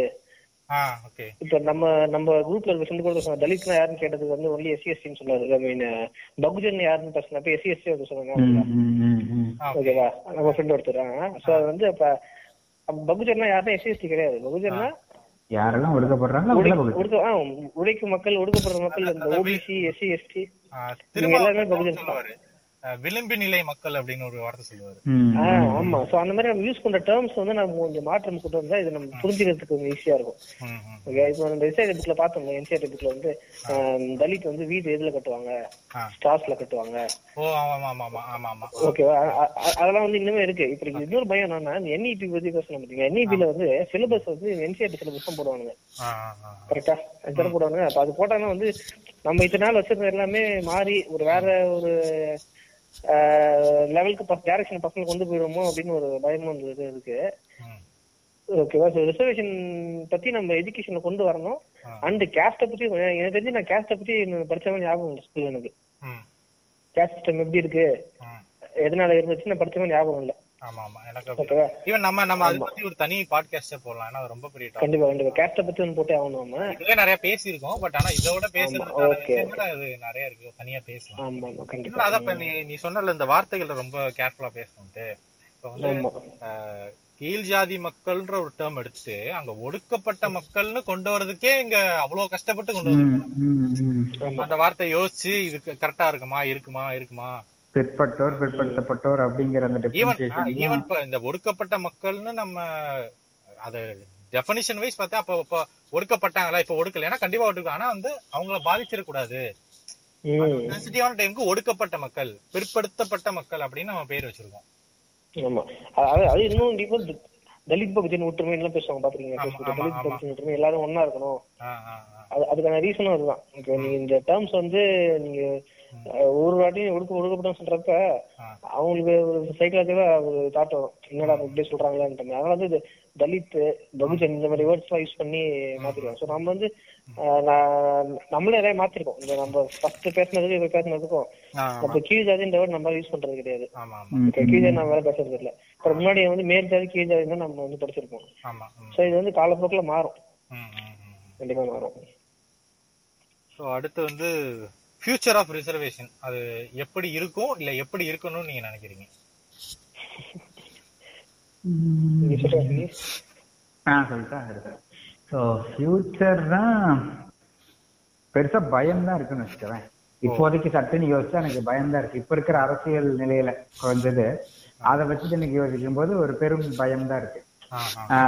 ரிசர்வேஷன்ங்கிறது வந்து நம்ம இது வரைக்கும் பேசுறது எல்லாமே கல்வி சார்ந்த ரிசர்வேஷன் மட்டும் தான் பேசணும் இல்லையா? அப்ப அந்த ரிசர்வேஷன் பார்வையில எனக்கு யோசிக்கும் போது ரொம்ப பெரிய பயம் தான் இருக்கு ஃபியூச்சர்ல. சோ இப்ப அதாவது இந்த வரப்போற கல்விக் கொள்கையோ. இல்ல நடந்துட்டு இருக்கிற இந்த இடபிள்யூஎஸ் மாதிரியான ஒரு புது வகையான ரிசர்வேஷன் உள்ள புகுத்துறதோ இல்ல அது சார்ந்த இன்னும் தொடர்ந்து நடக்கிற அரசியல் நடவடிக்கைகள் தற்போதுள்ள அரசியல் சூழல்கள் எல்லாமே வந்து ஒரு மாதிரியான ஒரு பதட்டத்தை தான் கொடுக்குது சொல்ல போனா. ஆனா எப்படி இருக்கணும் அப்படின்னு ஆசைப்பட்டா அது நம்மளோட கருத்து வேற மாதிரி இருக்கு. எப்படி இருக்க போகுதுன்னு யோசிக்கும் போதுதான் பயமே ஒழிய எப்படி இருக்கணும்னு ஆசைப்பட்டா அது எல்லாரும் கேட்க சொல்லும் போதே வந்து ஓரளவுக்கு இந்த நம்ம சொன்ன மாதிரி முன்னாடி டிஸ்கஷன்ஸுக்கு போகும்போது எல்லாரும் ஒரு கட்டத்துல எங்க வந்து நிப்பாங்கன்னா சட்டுன்னு ஃபுல்லா புரிஞ்சுக்க முடியலனாலும் ஒரு கட்டத்துல வந்து எங்க நிப்பாங்கன்னா சரி உங்களுக்கு தான் ஐம்பது வருஷமா கொடுத்தாச்சுல்ல. இன்னும் எத்தனை வருஷம் தான் வேணும்னு கேட்பீங்க அப்படிங்கிற மாதிரியான ஒரு கேள்வி வைப்பாங்க. அப்போ அந்த கேள்விக்கெல்லாம் பதில்ங்கிறது என்ன கேட்டா இன்னும் குறைஞ்சது இருநூறு வருஷம் அப்படின்னு சொல்லிடுறேன். நீ எனக்கு அப்படிதான் பிளண்டா சொல்ல தெரியும். எப்படா ஏன்டா ரெ- ரெண்டாயிரம் வருஷம்ங்கிறீங்க மூணாயிரம் வருஷம்ங்கிறீங்க ஒண்ணுமே இல்லாம இருந்துட்டு வெறும் ஐம்பது வருஷத்தை நீங்க பெருசா பாக்குறீங்கன்னா அப்ப அது எனக்கு கொஞ்சம் ஒரு ஒரு ஆற்றாமையில ஒரு கொஞ்சம் திமிரலையுமே அப்படி சொல்லிடும்னு வச்சுக்குவேன். இன்னும் இருநூறு வருஷம் இருக்கணும் உனக்கு என்ன பிரச்சனை? அப்படிங்கிற மாதிரி தான் கேட்கணும்னு தோணும். ஏன்னா இந்த சமூகம்ங்கிறது என்னைக்கும் சமநிலை பெறாது. சரி. அட்லீஸ்ட் ஒரு ரீசன் டக்குன்னு ஒரு இதுல சமநிலை பெறாது. அப்படிங்கறது தான் நிதர்சனம். அது இப்ப அந்த எதிர்த்தரப்புல கேட்டாலுமே சொல்லுவாங்க. ஆனாலும் ஃபியூச்சர்ல இன்னும் பத்து வருஷம் இருந்தா போதுமா? பதினஞ்சு வருஷம் இருந்தா போதுமானா. கண்டிப்பா அது பத்தாதுதான். இல்ல இன்னும் இந்த ரஞ்சித் அண்ணா reservation கூட ஒரு இடத்துல சொல்லுவாரு. அமெரிக்கால உள்ள கருப்பின மக்களோட போராட்டம் வந்து நானூறு வருஷம். நானூறு வருஷம் போராட்டத்துல அவங்க இந்த இந்த நிலைமைக்கு வந்துட்டாங்க. ஆனா இங்கேயும் போராட்டம் இருக்கு. ஆனா ஏன் வந்து நம்ம அந்த நிலைமைக்காச்சும் குறைஞ்சது வச்சோம்? நம்ம இன்னும் அங்கேயும் ஒன்னும் சமதர்மம் எல்லாம் வந்துருது இல்ல ஆனா அந்த அளவுக்கு கூட ஏன் வர முடியல அப்படின்னா ஜாதிய ஸ்ட்ரக்சர் வந்து தெளிவா வந்து செப்பரேட் செப்பரேட்டா பிரிச்சு வச்சிருக்கு. ரெண்டு பேரும் ஒண்ணு விட ஒண்ணு நம்ம வந்து குறைஞ்சபட்சம் அந்த பிசி எம்பிசி எஸ்சி எஸ்டி அதுலயாச்சும் ஒரு ஒற்றுமை வந்துச்சுன்னா கூட ஓரளவுக்கு நம்ம முன்னேறிடலாம். இதுல நீ அதை விடு. நீ அவ்வளவு பொதுப்படையா கூட பேச வேண்டாம். இங்க இன்னும் இந்த சூட்சமங்கள் எங்கெல்லாம் போய் நிக்குதோ இந்த ஜாதி நம்ம பேசும்போது ஒரு நம்ம ஜெனரலா நீ பாத்தீங்கன்னா கேஸ்ட் சர்டிபிகேட் அதாவது கம்யூனிட்டி சர்டிபிகேட்ல நமக்கு ஒரு ஜாதி பேர் போட்டிருப்பாங்க. அப்போ நீ போய் அப்பா அம்மா கிட்ட கேட்டீங்கன்னா அதுல ஒரு உட்பிரிவு தான் நம்ம ஜாதின்னு சொல்லுவாங்க. அதாவது இதுல வந்து ரெண்டு மூணு இருக்குடா அதுல நம்ம இதுடா அப்படின்னு சொல்லுவாங்க. அப்புறம் நீ அதுக்குள்ள இன்னும் கேட்டா அதுக்குள்ள இந்த சிறு சிறு கூட்டமா இருக்கும். நம்ம வந்து இந்த கூட்டம். நம்ம அத்தை மாமால இந்த கூட்டம். நம்ம வந்து இந்த கூட்டம். அப்படிம்பாங்க அப்போ அதுக்குள்ள அடிச்சுக்குவாங்க. அதாவது தவாசா பேசுறேன்னு அவங்களே சொல்லிப்பாங்க. ஆனா உள் உள் மனநிலையில வந்து அந்த இதை ரொம்ப ஆழமா தான் வச்சிருப்பாங்க. தமாசா பேசுற மாதிரி டேய் நாங்கெல்லாம் உங்க அம்மாவை போனா போதுன்னு கட்டிட்டு வந்திருக்கிறோம். ஆ. அப்படின்னு ஒரு இன்னும் மனநிலையிலேயே அந்த ஒரு போக்கு இருந்துட்டு தான் இருக்கு. அப்போ அடுத்த பாயிண்ட் நான் அதான் சொல்ல வந்தேன். இப்ப பிசி பிசி கூட சேர்றானுங்க. ஆனா எதுக்கு சேர்றானுங்கன்னா ஒரே ஒரு விஷயம் தான். எஸ்சி அப்போஸ் பண்றதுக்கு அவங்க ஊருக்கு கலவரம் பண்றதுக்கு வீட்டை கொளுத்துறதுக்கு தான் சேர்றாங்களே தவிர ஈவன் இந்த பிசி எம்பிசிலே ஒரு காதல் வந்துச்சுன்னா ஒத்துக்க மாட்டானுங்க. அப்புறம். எங்க எங்க தஞ்சாவூர்ல பாத்தீங்கன்னு வச்சுக்கோங்க, ஒரு குறிப்பிட்ட ஜாதி வந்து ஆண்டபரமன் சுத்திட்டு இருப்பாங்க. எங்க சொந்தக்காரங்க யாராச்சும் ஒருத்தன் அந்த ஜாதியில ஒரு பொண்ணை லவ் பண்ணான்னு வச்சுக்கேன். ஊர் ஊரா பிளக்ஸ் அடிப்பானுங்க. ராஜராஜ பரம்பரை நான் தான் அப்படின்ட்டு. அந்த கிளி கிளிப்பானுங்க ஏன்னா அவனுங்க இதை மதிக்க மாட்டானுங்க. சோ இந்த மாதிரி இவங்க சேர்றானுங்க. இதுக்கு இதுக்கு மட்டும் சேர்ந்துக்கிறாங்க. சேராம எல்லாரும் வந்து ஒரு பர்டிகுலர் காசுக்கு நம்ம சேர்ந்தோம்னு வச்சுக்கோங்க கண்டிப்பா வந்து குறைஞ்சபட்ச ஒரு முன்னேற்றத்தை வந்து கண்டிப்பா நம்ம அடைய முடியும். அந்த முன்னேற்றம் தான் எப்ப அடையும்னா நீ ரொம்ப ஸ்டார்டிங்ல சொன்ன ஒரு பாயிண்ட் தான். ஒரு சமூகத்திலிருந்து பிரதிநிதித்துவம் வரணும். எதுல? வெறும் எஜுகேஷன்ல மட்டும் இல்ல. இருக்கிற எல்லா நிறுவனங்களிலும். அந்த நிறுவனத்தை தாண்டின அதிகார பொறுப்புகள்ல போய் உட்காரணும். இப்போ அதிகாரம் எவ்வளவு போய் சேர்ந்திருக்கு எவ்வளவு அது பொதுமைப்படுத்தப்பட்டிருக்குது இல்ல பிரதிநிதித்துவம் அதுல எவ்வளவு இருக்குன்னு எடுத்து பாக்குறது தான் ஒரு சமூகத்தை அளவீடு செய்யறதா இருக்கு. நீ வெறும் வருமானம் மட்டும் வந்துட்டா போதுமா? அப்படின்னா. இது சமநிலை அடையிறதுக்கு எப்படி அதிகாரத்தின் கையால நம்மளை அடக்கி நம் பொதுவா அடக்கி வச்சாங்களோ அப்ப அந்த அதிகாரத்தை அடையும் போதுதான். அது பொதுமைப்பட்டே போகும். அப்படிங்கிறது தான் அந்த அதிகார சமத்துவம் எப்போ அடையுதோ அப்பதான் இது ஓரளவுக்கான அதோட தேவையை பூர்த்தி செஞ்சுச்சு அப்படிங்கறத ஏத்துக்க முடியும். அதான் நீ சொன்னதோட ஒரு விஷயம் ஆட் பண்ணோம்னா இப்ப ஒருத்தன் வந்து நல்லா படிக்கிறான். எப்படி சொல்றது? அவனுக்கு நல்லா படிச்சு ஒரு நல்ல கம்பெனில இப்ப உன்ன மாதிரி ஒரு பெரிய உலக புகழ் புகழ்பெற்ற ஒரு கம்பெனில வேலை பாக்குறேன்னு வச்சுக்கோமே அவன் லட்சம் வந்து ஒரு ஒரு லட்சம் ரெண்டு லட்சம் சம்பளம் வாங்கினாலும் கல்யாணம்னு வரப்ப ஜாதி வந்து கண்டிப்பா பார்ப்பாங்க. கண்டிப்பா. எவ்வளவு படிச்சது எவ்வளவு அறிவாளி எவ்வளவு சம்பாரி அதை பத்தி பிரச்சனையே கிடையாது. ஆனா நீ கல்யாணத்துக்கு வந்து அப்ப வந்து பேசுறாங்களா இந்த மாதிரி எக்கனாமிக்கா கொடுங்க எக்கனாமிக் கொடுங்கன்னா. எக்கனாமிக் வளர்ந்துருச்சு. ஆனா ஏன் சமூகத்தை அக்செப்ட் பண்ணிக்க மாட்டேங்க பொதுவா கேட்கலாம். ஆனா உங்க வீட் அதான் இப்ப கேக்குறவங்க வந்து பொதுவா தான் கேள்வி கேட்பாங்க. அதான். அதான் வந்துருச்சு. பாரு நீங்க வந்து உங்க வீட்ல இருந்து தொடங்க உங்க வீட்ல போய் உங்க அப்பாவட்டையோ அம்மாட்டையோ நீங்க கேட்டுட்டு இருக்கிற ஒரு ஆணா இருந்தா உங்க தங்கச்சிக்கோ உங்க அக்காக்கோ இந்த மாதிரி நல்ல சம்பளம் நல்ல பையன் நல்ல குணம் நல்ல குடும்பம். ஆனா ஜாதி ஒத்துப்பாங்களா? ஒத்துக்க மாட்டாங்க. கேட்டுட்டு இருக்கோம் பொண்ணா இருந்தீங்கன்னா நீங்க ஒரு ஒரு பையனை காதலிக்கிறீங்க. அவனு அவங்க உங்களுக்கு ரொம்ப உங்க மனம் கவர்ந்தவரா இருக்காரு. நல்லவர் நல்ல பையனா இருக்காரு. நல்லா சம்பாதிக்கிறாரு. நல்ல குடும்பம். நல்ல பே ஆனா வந்து ஜாதி வேறனா உங்க உங்க வீட்ல ஒத்துப்பாங்களா? சோ தொடங்குறது உங்க வீட் கேள்வியை வந்து நீங்க பொது தளத்துல வந்து சும்மா வைக்க அதுக்கு உரிமை இருக்கு. வைக்கணும் தான் இல்லைன்னு சொல்ல ஆனா உங்க வீட்ல நீங்க கேட்டீங்கன்னா உங்க நீங்க தேடிக்கிட்டு இருக்கிறது பதில் வந்து உங்களுக்கே கிடைச்சிடும் உங்க வீட்ல இருந்து ஸ்டார்ட் பண்ணலாம். வீட்டுல பேசுறது ஒரு பெரிய புரிதல் கொடுக்கும் ஆக்சுவலா கண்டிப்பா கண்டிப்பா. நம்ம ஹீரோயிக் ஃபேஸ் எல்லாம் உடஞ்சு போயிரும். இல்ல நம்ம நம்ம எல்லாம் அப்படிதானே வந்தா அதான். ஃபியூச்சரா சொல்லிடுறேன் என்னன்னா இப்போ ஃபியூச்சர் வந்து ஓபிசிக்கு வந்து கேள்விக்குறின்னு பார்த்தா ஓபிசி தான் பெரிய கேள்விக்குறியா இருக்கும் அது. ஏன்னா அவங்க ஈஸியா அடிச்சு போடுறானுங்க இவனுக்கும் வந்து எங்களுக்கு இருக்கு இல்லைன்னு தெரியாமலே இருக்கானுங்க. பெருசா போராடவும் மாட்டானுங்க. ஓபிசிக்கு ரிசர்வேஷன் பிரச்சனைனாலும் திருமாவளவன் தான் போராடுறாரு போய் ஓகேவா எந்த ஓபிசி லீடரும் போராடுறது கிடையாது. அதனால வந்து இவங்க ஃபர்ஸ்ட் ஒரு நாலேஜ் வந்து அதுக்கு தெரிய படணும் அது ஃபர்ஸ்ட் விஷயம். இன்னொன்னு வந்து நம்ம ஜெனரேஷனுக்கு மேலதான் கேஸ்ட் கம்மியாயிடும். நம்ம எதுவும் பாக்குறது இல்லைன்னு சொல்றாங்க. அது வந்து ஒரு பிளைண்டான தாட் ஏன் சொல்றேன்னா நம்ம பாப்புலேஷன் எப்படின்னா ஒரு ஜாமெட்ரி ப்ரொஃபஷன் தான் போயிட்டு இருக்கோம். எப்படின்னா இப்போ ஒருத்தவங்களுக்கு ரெண்டு பேரு ரெண்டு பசங்கன்னா அது ரெண்டு பேரு ரெண்டு நாளா நாலு எட்டாவும் போயிட்டே இருப்பாங்க. சோ இருக்கிற பாப்புலேஷன்ல எவ்வளவுக்கு எவ்வளவு ரேஷனலிஸ்ட் வந்துட்டே இருக்காங்களோ அவ்வளவுக்கு எவ்வளவு கேஸ்டிஸ்ட் வந்துட்டே தான் இருக்காங்க. ப்ரொபோஷன்ல ஓகேவா இதான் இந்த இப்ப இருக்க ஜென்ரேஷன் எல்லாம் பாக்குறது இல்ல. அப்படின்னு நான் சொல்லவே மாட்டேன்? நான் வந்து நான் உங்களே சொல்லி எங்க ரிலேட்டிவ் ஸ்டேட்டஸ் எல்லாம் உங்களுக்கு ஓகேவா? இந்த மாதிரி நல்லா படிச்சிருக்கானுங்க நல்லா வேலையில இருக்கானுங்க ஆனா இந்த மாதிரி சில்லறை வேலை ஆ, சோ அந்த மாதிரி என்னன்னா எந்த- எந்த அளவுக்கு நம்ம ரேஷனலிஸ்ட் அதிகமா வந்துட்டே இருக்காங்களோ அந்த அளவுக்கு கேஸ்டிஸ்ட் வந்துட்டே இருக்காங்க. அதனால வந்து சொன்ன மாதிரி யாரா கேட்டாலும் இரநூறு வருஷம் நம்ம சொல்ற வேண்டியதான் நான் சொன்ன பாயிண்ட் ஃபாலோ பண்ண வேண்டியதான் இரநூறு வருஷம் கண்டிப்பா இருக்கும். ஆனா அது வரைக்கும் மூடிக்கிட்டு இருக்க. அப்படின்ட்டு. அதனால இது வந்து ஒரு பெரிய போராட்டமா போயிட்டே தான் இருக்கும்னு நினைக்கிறேன். எனக்குமே அப்படிதான். எனக்கு எனக்கு வந்து அதே அதே பயம் இருக்கதான் செய்யுது. ரிசர்வேஷன் எப்படி இருக்கும் அப்படின்றது. ஆனா எனக்கு என்னன்னா அந்த ஃபியூச்சர் எப்படி இருக்கணும்ட்டு ஒரு ஐடியா இருக்கு. அதுமே பேசிக் ஐடியா தான். பட் இது இது வந்து ஒரு கான்செப்ட் தான். இது தவறா கூட இருக்கலாம். நிறைய பேர் வந்து அதை கலந்து வச்சுக்கலாம் எனக்கு என்ன அப்படின்னா நம்ம வந்து இத்தனை நான் இது- வந்து சொல்றதுன்னா என்னோட பர்சனல் எக்ஸ்பீரியன்ஸ்ல தான் சொல்றேன். இப்ப பாத்தீங்கன்னா ஒரு இத்தனை வருஷம் ஒரு ஐம்பதுல இருந்து ஒரு எழுபது வருஷம் கொடுத்துட்டோம்.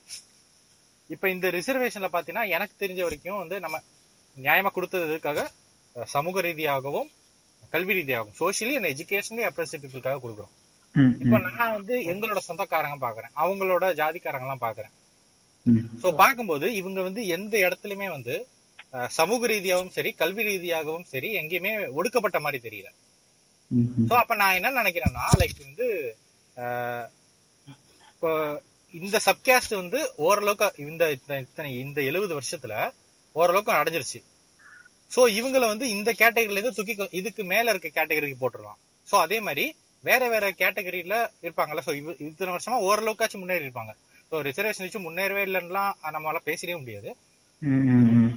அந்த நிலைமையில இருக்கிறவங்க இப்ப எம்பிசில ஒரு பர்டிகுலர் சப்காஸ்ட் வந்து அவங்கள ஒரு அனலைஸ் டீடைல்டு அனலைசிஸ் பார்த்தீங்கன்னா கவர்மெண்ட் ஜாப்ஸ் இந்த மாதிரிலாம் அதை மாதிரி பார்த்து பாலிசி மேக்கிங் ஜாப்ஸ்லாம் பார்த்து ஒரு அனலைசிஸ் பண்ணி ஸோ பிசிலேருந்து பி எம்பிசிலேருந்து பிசிக்கு புஷ் பண்ணலாம்.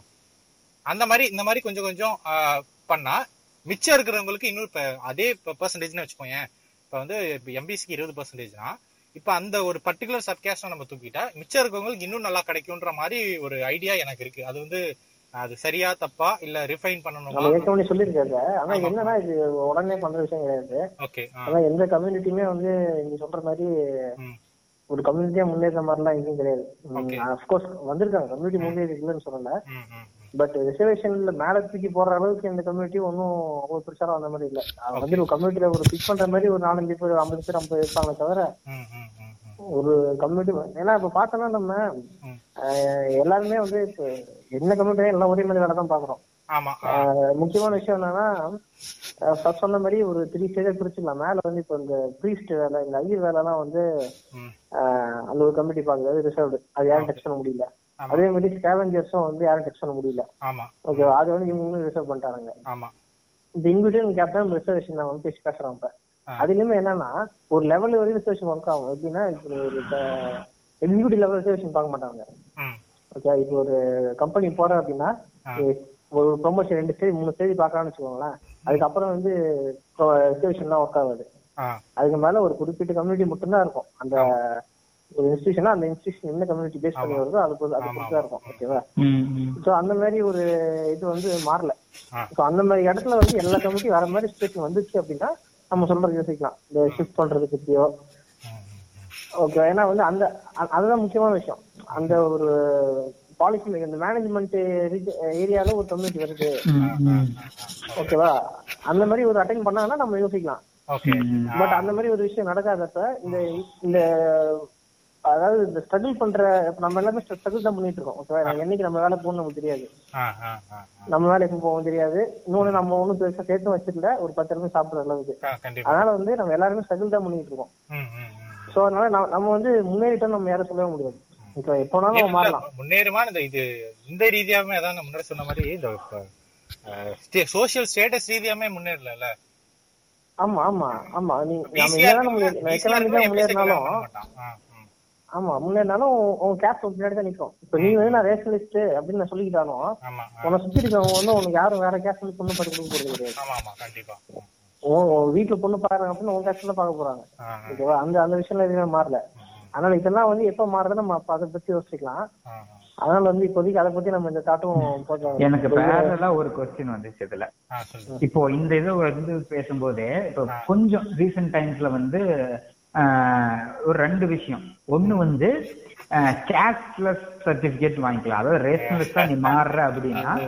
கேஷ்லெஸ் அப்படின்னு சர்டிபிகேட் வாங்கிக்கலாங்கிறது ஒரு டாக்கு ரெண்டாவது என்னன்னா ஓரளவுக்கு இந்த கொஞ்சம் இந்த அறகுறை புரிதல் இருக்கும்போது என்ன ஆகுதுன்னா ஒரு கில்ட் ஃபீலும் வந்துருது. அதாவது யாருக்குன்னா இப்போ ஃபார் எக்ஸாம்பிள் இப்போ வச்சுக்கோங்க என்ன வச்சுக்கோன்னு வச்சுக்கோங்க இப்போ ஃபார் எக்ஸாம்பிள் எங்க அப்பா படிச்சாரு. எங்க அக்கா படிச்சா நானும் படிச்சேன். எல்லாரும் வேலைக்கு போறோம். அப்போ எனக்கு வந்து ஒரு அறகுறை புரிதல் இருக்கு. ஓகே ரிசர்வேஷனால நம்ம படிச்சிட்டோம். ரிசர்வேஷனுக்கு நான் நன்றி உள்ளவனா இருக்கிறேன். அப்படிங்கிற ஒரு தாட்ல இருக்கும்போது அப்ப நான் நெக்ஸ்ட் என் பையனுக்கு வரும்போது என் பையனுக்கோ பொண்ணுக்கோ யோசிக்கும் போது என்ன பண்றேன்? அப்போ என் பையனுக்கும் பொண்ணுக்கும் ரிசர்வேஷன் வேண்டாம். ஏன் நான் வந்து இந்த ரிசர்வேஷன் மூலமா அனுபவிச்சு வந்துட்டேன்? அப்போ எனக்கு இது வேண்டாம். நான் அதை முன்னேறிட்டேன்ல. அதனால என் சமூகத்தை சார்ந்த இத முடியாத இன்னொருத்தனுக்கு சீட் போகட்டும்னு சொல்லிட்டு நான் எனக்கு ரிசர்வேஷன் வேணாம்னு சொல்லிட்டு ஜெனரல் கேட்டகரிக்கு மூவ் ஆகணும். இதெல்லாம் வந்து இது ஒரு உளவியல் கா- இதா தான் போகும் எனக்கு ஒரு கில்ட் ஃபீல் இன்டெரக்டா எனக்குமே எனக்குமே அது இருக்கு. அதனாலதான் கேக்குறேன். அப்போ அந்த மாதிரியான இதெல்லாம் எப்படி எதிர்கொள்றது? அது எனக்கு உண்மையிலேயே ஒரு ஜென்ரல்ல போக முடியும்னு கான்பிடன்ஸ் இருக்கு. ஜென்ரல்ல போயிடலாம். கான்பிடன்ஸ் இல்ல. இப்ப நான் என்ன சொல்றேன்னா இப்போ ஃபார் எக்ஸாம்பிள் இப்ப நம்ம ஜிசிடி காலேஜ் எடுத்துப்போம். ஜிசிடி காலேஜுக்கு ஒரு அண்ணா யூனிவர்சிட்டி காலேஜுக்கு வந்து ஒரு பர்டிகுலர் கட் ஆஃப் இருக்கு. இப்போ அதை தாண்டி வர்ற செகண்ட் லெவல் காலேஜஸ்ங்கிறது குமரகுரு கிருஷ்ணா அந்த மாதிரியான காலேஜஸ் இருக்குன்னு வச்சுக்குவோம். இப்போ ஃபர்ஸ்ட் லெவல்ல வந்து கவர்மெண்ட் காலேஜஸ் இருந்தது செகண்ட் லெவல்ல இந்த பிரைவேட் காலேஜஸ் வருது. இப்போ நான் என்ன யோசிக்கிறேன் என் பையனும் பொண்ணும் வந்து நாளைக்கும் என்னோட கட் ஆஃபே வாங்குறான்னு வச்சுக்குவோம். இப்போ நான் போயிட்டு போட்டி போட்டா பிசி கேட்டகரியில போடும்போது ஜிசிடியோ அண்ணா யூனிவர்சிட்டியோ கிடைக்கும். ஆனா இப்ப என்கிட்ட வந்து கொஞ்சம் காசு வந்துருச்சு. ஏன் நான் சம்பாதிச்சேன் எங்க அப்பா சம்பாதிச்சாங்க. சோ கொஞ்சம் காசு வந்துருச்சு. பிரைவேட்ல அட்லீஸ்ட் லோன் எடுத்து படிச்சா கூட என்னால கட்டிட முடியும். அப்படிங்கிற ஒரு நம்பிக்கை எனக்கு வந்துருச்சு. அப்ப நான் என்ன பண்றேன்? சரி ஜிசிடிக்கு பதிலா கேசிடி போய்க்கலாம். ஒரு ஜெனரல் கேட்டகரி போறேன் அதனால கேசிடி போலாம். அந்த கட்டாப்புக்கு கேசிடி கிடைக்கும். ஏன்னா கேசிடி ஒரு பிரைவேட் காலேஜ் ஃபீஸ் அதிகமா இருக்கும் பட் இருந்தாலும் பரவாயில்ல. முடியாத ஒருத்தன் ஜிசிடில படிச்சுட்டு போட்டோம் என் சமூகத்தை சார்ந்த ஒருத்தனே. அப்படிங்கிற மாதிரியான ஒரு அது என்ன சொல்றது? ஒரு இன்டைரக்ட் ஃபீலிங் ஓகே இப்போ நான் சொன்னது என்னன்னா கரெக்ட் இப்போ நீ சொன்னதுல வந்து முடியாத ஒருத்தவங்க போவோம்னு சொல்றீங்க. அந்த முடியாத ஒருத்தர் தான் போவான்றது என்ன அஷூரன்ஸ் இருக்கு? அவனும் ஒன்ன மாதிரி இன்னொருத்தன் இருப்பாங்க ம், இந்த தெளிவு எல்லாத்தையும் சேர்த்து பேசணுங்கிற. அதை.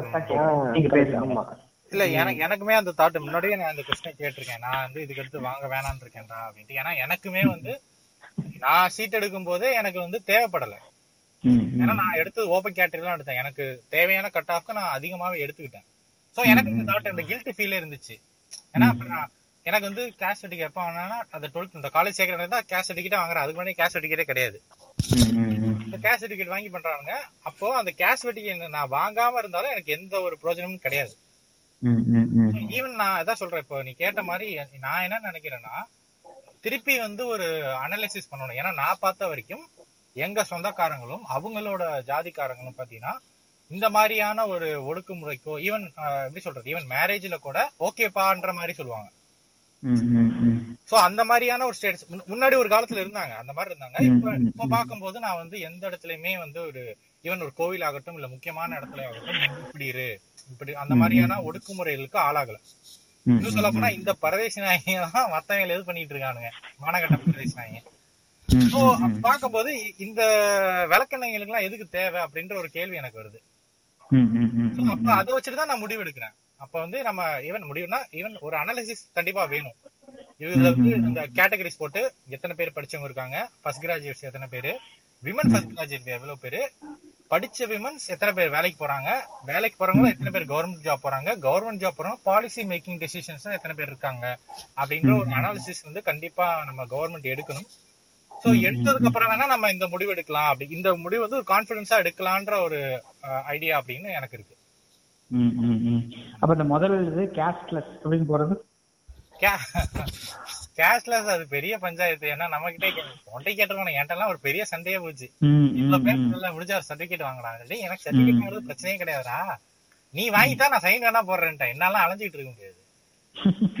இன்னொன்னு வந்து கேஸ்ட் சர்டிபிகேட்ல கிடையவே கிடையாது ஃபர்ஸ்ட் நீங்க வாங்குறீங்க வாங்காத விஷயம். நீ கேஸ்ட் சர்டிபிகேட் வாங்கிட்ட பேர்ல உன்னை யாரும் இந்த கேஸ்ட் தான் சொல்ற போறல ஊர்ல உள்ள. ஆமா ஆமா ஆமா ஆமா ஓகே நான் வாங்கிட்டேன் அதனால நான் ப்ரிவிலேஜா இருக்கேன் அப்படின்னு இருந்தாலும். உன்னை யாரும் வந்து அவன் அந்த ஆள்பா அப்படிலாம் சொல்ற போறது கிடையாது. உனக்கு என்ன சப்ஜெக்ட்ல பிறகு அந்த பிறகு தான் சக்சஸ் ஆகும் திரும்ப. ஓகேவா நீ வாங்குற சர்டிபிகேட் நீ வாங்கி வச்சுக்கிட்டு. கேஸ்ட் பேஸ்ட் ஸ்டீரியோ டைப்ஸ் வந்து இன்ன வரைக்குமே வந்து ரொம்ப ரொம்ப அனித்தரமா ஏன்னா கண் கூட நான் பாக்குறேன். ஈவன் எப்படி சொல்றது ஒரு ஒரு பிராமின் கம்யூனிட்டில இருந்து வந்து ஒருத்தன் வந்து முற்போ முற்போக்கு பேசினான்னு வச்சுக்கேன்.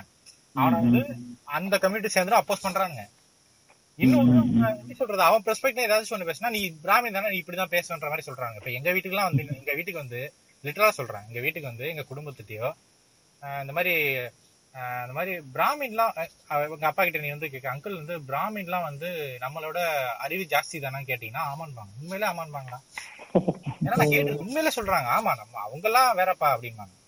இப்ப அதே வேற இப்ப அதர் கேஸ்ட்லாம் பத்தினா அவங்களா அப்படிம்பாங்க. இத்தனைக்கும் எங்க குடும்பத்துல படிச்சவங்க எல்லாருமே படிச்சவங்க தான் வேலைக்கு போறாங்க கவர்மெண்ட் போஸ்டிங்ஸ்ல இருக்காங்க. அவங்களுக்குமே இந்த கேஸ்ட் ஓரியன்ட் ஸ்டீரியோ டைப்ஸ் அப்படின்றது வந்து மாறவே இல்லை. சோ இன்னொரு விஷயம் என்னன்னா இப்ப நீ இந்த அசக்கி சொன்னல இந்த கேஸ்ட்ல சர்டிபிகேட்னு. இது ஒரு பிரச்சனை என்ன இருக்குன்னா இப்ப நம்ம கேஷ்லெஸ்ஸா இப்ப நீ நானும் சொல்ற ஒரு கில்ட்னால கேஷ்ல சர்டிபிகேட் வாங்குறோன்னே வச்சுப்போம்.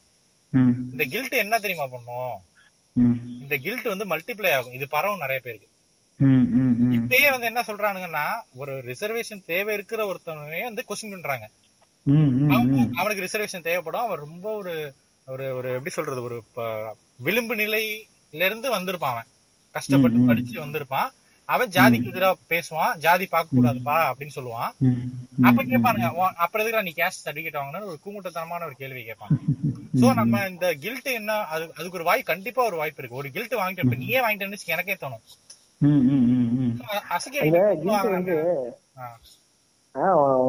என்னன்னா ப்ரிவிலேஜ்னு சொல்றோம் பாத்தியா? ரீசெண்டா ஒரு ரெண்டு மாசம் முன்னாடி ஒரு பஸ் ஃபீடியோலயே ஒரு இது வந்துச்சு. ஆர் அப்படின்னு ஒண்ணு. ஆமா ஆமா நான் கூட நான் கூட ஆஹ் நீ கூட போட்டு காவடி போட்டுக்கிட்டு என்னன்னா நீ பெரிய ஆமா அவன் வந்து உனக்கு உங்க வீட்டுல பெட் இருக்கா? நீ திரும்ப வச்சுட்டு உங்க வீட்டுல கார் இருக்கா? நீங்க திரும்ப வச்சுட்டு அப்படின்னு சொல்லுவானுங்க. அந்த கார் வந்து சும்மா அந்த லோன் வாங்கி கார் வாங்கிருப்பானுங்க ஓகேவா அதனால வந்து அந்த ப்ரிவிலேஜ் இது போட்டு நம்மள அட்டாக் பண்ணுவாங்க இவ்வளவு நீங்க இவ்வளவு உனக்கு இவ்வளவு இருக்கு. நீ வந்து இவனுக்கு இவ்வளவு வச்சுக்கிட்டு இல்லைன்னு ஃபீல் பண்றியே. ஓகேவா நீ இவ்வளவு வச்சிருக்க மூணு வேளை சாப்பாடு இதுக்கு மேல உனக்கு என்ன வேணும்? அதை- வந்து ரொம்ப ரொமான்டிக் சொல்றேன் மூணு வேளை சாப்பிடுற உனக்கு இதுக்கு மேல? உனக்கு வீடு அஹ், தூங்குறதுக்கு வீடு இருக்கு. உனக்கு பொஸ்கடி இல்லாம நீ தூங்குற. மழை பெஞ்சா உனக்கு காங்கிரீட் வீடு இருக்கு. சோ இதுக்கு மேல இது வேணும் உனக்கு ப்ரிவிலேஜ் தான் இருக்க நீ. இது இந்த மாதிரிலாம் சொல்றதால இந்த தாட்டே வருது. ஓகே நமக்கு எல்லாமே இருக்கு. நானே நானே அந்த வலைக்கு விழுந்துட்டேன். நானே ஒரு பலியாடுதான் அதுக்கு. ஆமா. இன்னும் நம்ம இவ்வளவு இருக்குது. அதனால நமக்கு எதுக்கு ரிசர்வேஷன் நம்ம வேற யாருக்கா நம்ம கொடுத்துடலாம் அப்படிங்கிற. ஆனா உன் பையன் என்ன பண்ணுவான்? பாப்பான் நான் ஏன் நீ என்ன வச்சிருக்க? ஒரு வீடு தான் வச்சிருக்க? நான் என்ன பண்ணுவேன்? நீ இருந்த. உங்க அப்பா ஒரு சம்பாதிச்சு கொடுத்தாரு. நீ என்ன சம்பாதிச்சு கொடுத்த? இப்ப வேலை கிடைக்கல என்ன பண்ணுவான் அவன் இப்போ நம்ம பிரிஞ்சு இருந்தாலும் அவன் பையன் வந்து வேற கம்யூனிட்டி ஆயிடப்படுது அவன் கேஸ்ட் சர்டிஃபிகேட் வாங்கி தராங்க அப்படின்னா ஊர்ல இருக்க வந்து அவன் கேஸ்ட் பர்சன் கன்சிடர் பண்ண மாட்டாங்க அவனை. கண்டிப்பா. ஓகேவா நீ அவங்க பையன் தானே நீ அப்படின்றவாங்க. ஒரே வார்த்தையில நீ எங்க போனாலும் இந்த கம்யூனிட்டி எல்லாம் தெரிஞ்சிடும். அதனால வந்து அதெல்லாம் மாறதுக்கு வருஷம் ஆகும். அது பாப்போம் அது மேபி நம்ம பசங்க அந்த மாதிரி பேசுறதுக்கான வாய்ப்பு இருக்கு. நைன்டீன் பிப்டிஸ்ல ஒரு கமிஷன் போட்டு இந்த பேக்ரவுண்ட் கேசஸ் எல்லாம் அனலைஸ் பண்ண மாதிரி இப்போ அடுத்து ஒரு அனலைசிஸ் அனலைஸ் கண்டிப்பா பண்ணா மேபி நமக்கு ஒரு பெட்டர் பிக்சர் ஆமா ஆமா நினைக்கிறேன். கண்டிப்பா கண்டிப்பா கண்டிப்பா. வேற ஏதாவது மிஸ் பண்ணிட்டோமா? ஆல்மோஸ்ட் பேசிட்டோம். சோ அடுதான் எண்டுக்கு வந்தாச்சு. சோ நாங்க பேசுனதை வச்சு கேட்டுட்டு குறிப்பா நான் நிறைய பேசியிருக்கோம். அதுல குறிப்பா வந்து அந்த அரசியல் பத்தி பேசணும் அரசியல் தலைவர்கள் பத்தி எல்லாம் பேசணும்ல. அதெல்லாம் வச்சு கேட்டுட்டு நாங்கெல்லாம் ஒரு கட்சிக்காரங்க நீங்க நம்பலாம் அது இல்ல கனி கனிமொழி பத்தி பேசியிருக்கோம். ராஜாஜி அகேன்ஸ்டா பேசியிருக்கோம் திருமா பத்தி பேசியிருக்கோம். இதெல்லாம் வச்சுட்டு நீங்க வந்து எங்களை ஒரு கட்சின்னு நினைச்சீங்கன்னா வந்து ஐம் சாரி ஏன்னா மூணு பேருமே ஆப்போசிட் ஆப்போசிட் ஐடியாலஜிஸ் வேற வேற கட்சியை தான் சப்போர்ட் பண்றோம் வேற வேற நிலைப்பாடு தான். ஆனா எங்களுக்குள்ள இருக்க ஒரு நல்ல விஷயம் என்னன்னா அப்பார்ட் ஃப்ரம் ஐடியாலஜிஸ் வந்து இந்த மாதிரி ஒரு சோஷியல் ஜஸ்டிஸ்ன்னு சொல்லுவாங்கல்ல சமூக நீதி அதாவது குறிப்பா பெண் விடுதலை ஜாதி ஒழிப்பு இதெல்லாம் வந்து எங்களோட கட்சியோட ஐடியாலஜி ஸ்டாண்டு நாங்க எங்களோட ஐடென்டிட்டிஸ் வேற ஏன்னா நான் ஒரு ஐடென்டிட்டிக்காக அந்த பார்ட்டி பேஸ்டு பாலிடிக்ஸ் போவேன். இவன் அசகி ஒரு ஐடென்டிட்டி பேஸ்டு பாலிடிக்ஸ் வச்சிருக்கான். கோகுல் வந்து அவன் ஒரு வர்க்க ரீதியான ஒரு பொலிட்டிக்கல் ஐடியாலஜி வச்சிருக்கான். ஸோ நாங்க வந்து வேற வேற அரசியல் காலத்துல வெறித்தனமா சண்டை சண்டை. கொஞ்ச நெஞ்ச சண்டை இல்ல. வெறித்தனமான சண்டை போட்டுப்போம் ஆனா முக்கியமா இந்த மாதிரி விஷயத்துக்கு நாங்க வந்து அந்த அதான் சொல்ற ஜாதி ஒழிப்பு பெண் விடுதலை இந்த வர்க்க வேறுபாடு இந்த மாதிரியான சோசியல் ஜஸ்டிஸ்க்கு நாங்க எப்பவுமே சேர்ந்துதான் குரல் கொடுத்திருக்கோம். ஈவன் இந்த மாதிரி பேசும்போது கூட குரல் கொடுத்துருக்கோன்னு ரொம்ப பெரிய மனுஷன் மாதிரி பேசுறாங்க. பேஸ்புக்ல போடுவா அதானே? ஏ அப்ப ஏ இந்த. பேஸ்புக்ல பேசாதான்டா அவன் நூத்தம்பது கோடி செலவு பண்ணிட்டு பேசிக்கிட்டு இருக்கானுங்க. நீ சாதாரண கண்டிப்பா. நம்ம பேஸ்புக்ல சாதாரணமா சொல்ல முடியாது. ஏன்னா நம்ம அதான் கத்துக்கிட்டது அங்கதான். இல்ல இன்னொன்னு நம்ம நம்ம வந்து கண்டிப்பா நம்ம கத்துக்கிட்டது அங்கதான். இன்னொரு விஷயம் என்னன்னா இப்ப எல்லாராலையுமே மேடைப்பட்டு பேசிட முடியாதுல்ல. இப்ப குரல் கொடுக்குறோம்னா என் வேலையை விட்டுட்டு ஒரு ஸ்டேஜ் போட்டுட்டு மக்களை வாங்க அப்படின்னு என்னால பேச முடியாது. எனக்கு நேரம் இல்ல. அப்ப நான் என்ன பண்ண முடியும்னா என்ன சுத்தி இருக்கவங்கள்ட்ட தான் பேச முடியும். இன்னும் சொல்ல போனா நம்மளோட வயசானவங்கள்ட்ட கூட நம்ம பேச முடியாது. கேட்க மாட்டாங்க. நம்ம யாருக்குன்னா குறிப்பா நம்ம தம்பி தங்கைக்கு தான் நம்ம பேச முடியும். சோ அதனால சோ நாங்க தொடர்ந்து பேசிட்டு இருக்கோம். எங்க ஜூனியர்ஸ் நாங்க நிறைய பேசுறோம். தமிழ்ல பேசிட்டே இருக்கோம். சோ அதான் நாங்க அரசியல் நிலைப்பாடு வேற வேற. ஆனா இந்த மாதிரி சோசியல் ஜஸ்டிஸ்க்காக என்னைக்குமே நாங்க வந்து ஒன்னாதான் இருப்போம். அண்ட் இன்னொன்னு ஒவ்வொரு ஃப்ரெண்ட்ஷிப்பா பொலிட்டிக் பொலிட்டிக்கல் ஐடியாலஜினா நீங்க வந்து ஆல்வேஸ் சூஸ் குட் ஃப்ரெண்ட்ஷிப் தான் நான் ரெக்கமெண்ட் பண்ணுவேன். ஏன்னா பொலிட்டிக்கல் ஐடியாலஜிஸ் மாறும். அவனுக்கு எப்ப வேணா மாறுவானுங்க எப்ப வேணா ஜாயிண்ட் அடிப்பானுங்க. சோ வந்து ஒரு நல்ல ஃப்ரெண்ட்ஷிப்பை வந்து ஒரு பொலிட்டிக்கல் ஐடியாலஜிக்காக இழந்துடாதீங்க அதுதான் நான் உங்கள்ட்ட சொல்லி கண்டிப்பா கண்டிப்பா. சோ நன்றி பங்கெடுத்துக்கிட்டதுக்கு. உங்களோட வந்து, பேசியிருக்கீங்க. மீண்டும் ஒரு நல்ல தலைப்புல வந்து நம்ம எல்லாம் திருப்பி பேசலாம். இது ஆக்சுவலா வந்து கொஞ்சம் சீரியஸா போயிடுச்சு. சீரியஸான டாபிக் தான். ஆனா முன்னாடி பேசணும் ஒரு ஃபன்னா பேசலாம். இவ ஏன்னா அப்படிதான் சொல்லி ஸ்டார்ட் பண்ணோம். ஜாலியா பேசலாம் என்டர்டைன்மெண்டா பேசலான்ட்டு. பட் இது வந்து முக்கியமா பேச வேண்டிய ஒரு தலைப்பா நாங்க கருதணும். அதனாலதான் பேசணும். இதுக்கு அடுத்து சும்மா வழக்கம் போல நம்ம நார்மலா இசை பத்தி மியூசிக் டைரக்டர்ஸ் பத்தி மூவிஸ் பத்தி அப்படியே ஜாலியா அப்புறம் பேசிக்கலாம். அண்ட் லாஸ்டா வந்து ரிவ்யூஸ் வந்து ரொம்ப ரொம்ப நல்லா இருந்துச்சு. எனக்கு ரொம்ப ரொம்ப சந்தோஷமா இருந்துச்சு. நிறைய பேர் கேட்டீங்க. நான் நான் எதிர்பார்த்ததை விட நிறைய பேர் கேட்டீங்க. அண்ட் வந்து நான் எதை யார டார்கெட் ஆடியன்ஸா வச்சேன்னா அது போய் ரீச் ஆயிடுச்சுங்கிற ஒரு மன திருப்தி எனக்கு இருக்கு. நல்ல ரிவ்யூஸ் இருந்துச்சு. ஸோ இதை கேளுங்க. இதுல இந்த பாட்காஸ்ட்ல உங்களுக்கு ஏதாச்சும் பேசணும் இது கூட பாயிண்ட் ஆட் பண்ணணும் அப்படின்னா ஆட் பண்ணுங்க. மெயினா வந்து இந்த மொத்த பாட்காஸ்ட் வந்து யாரையும் வந்து ஒரு அக்யூஸ் பண்ணணும். ஒரு குற்ற உணர்ச்சிக்கு ஆளாக்கணும். இல்ல அவங்கள திட்டணும்லாம் பண்ணல. நாங்க பேசும்போதே எப்படின்னா அவங்களுக்கு ஒரு இது வந்து பரியரும் பெருமாள் கிளைமேக்ஸ்ல சொன்ன மாதிரி ஒரு ஒரு உரையாடலை. உரையாடல். அந்த உரையாடலை தொடங்கலாம். இப்ப வந்து இங்க ரிசர்வேஷன் கெயின்ஸ்டா இருக்குன்னா எங்கள்கிட்ட வந்து பேசுங்க. நம்ம வந்து ஒரு விவாதம் பண்ணுவோம். நீங்க ஒரு பாயிண்ட் வைங்க நம்ம ஒரு பாயிண்ட் வைப்போம். சோ இப்படிதான் வந்து ஒரு ஒரு சமூக மாற்றம் நிகழுமே தவிர ஆப்போசிட் ஆப்போசிட் இல்ல சில சில கேட்டகரிலாம் இருப்பாங்க. அப்படின்னா உன் கருத்து உனக்குப்பா நீ வச்சுக்க நான் இப்படிதான் அப்படின்ட்டு அதை வந்து நைஸா நழுவிடுவானுங்க. சோ அந்த மாதிரிலாம் இல்லாம பேசுங்க. உங்களுக்கு என்ன கருத்து இருக்கோ அதை சொல்லுங்க. நம்ம பேசலாம். சோ எல்லாருக்கும் நன்றி வணக்கம். நன்றி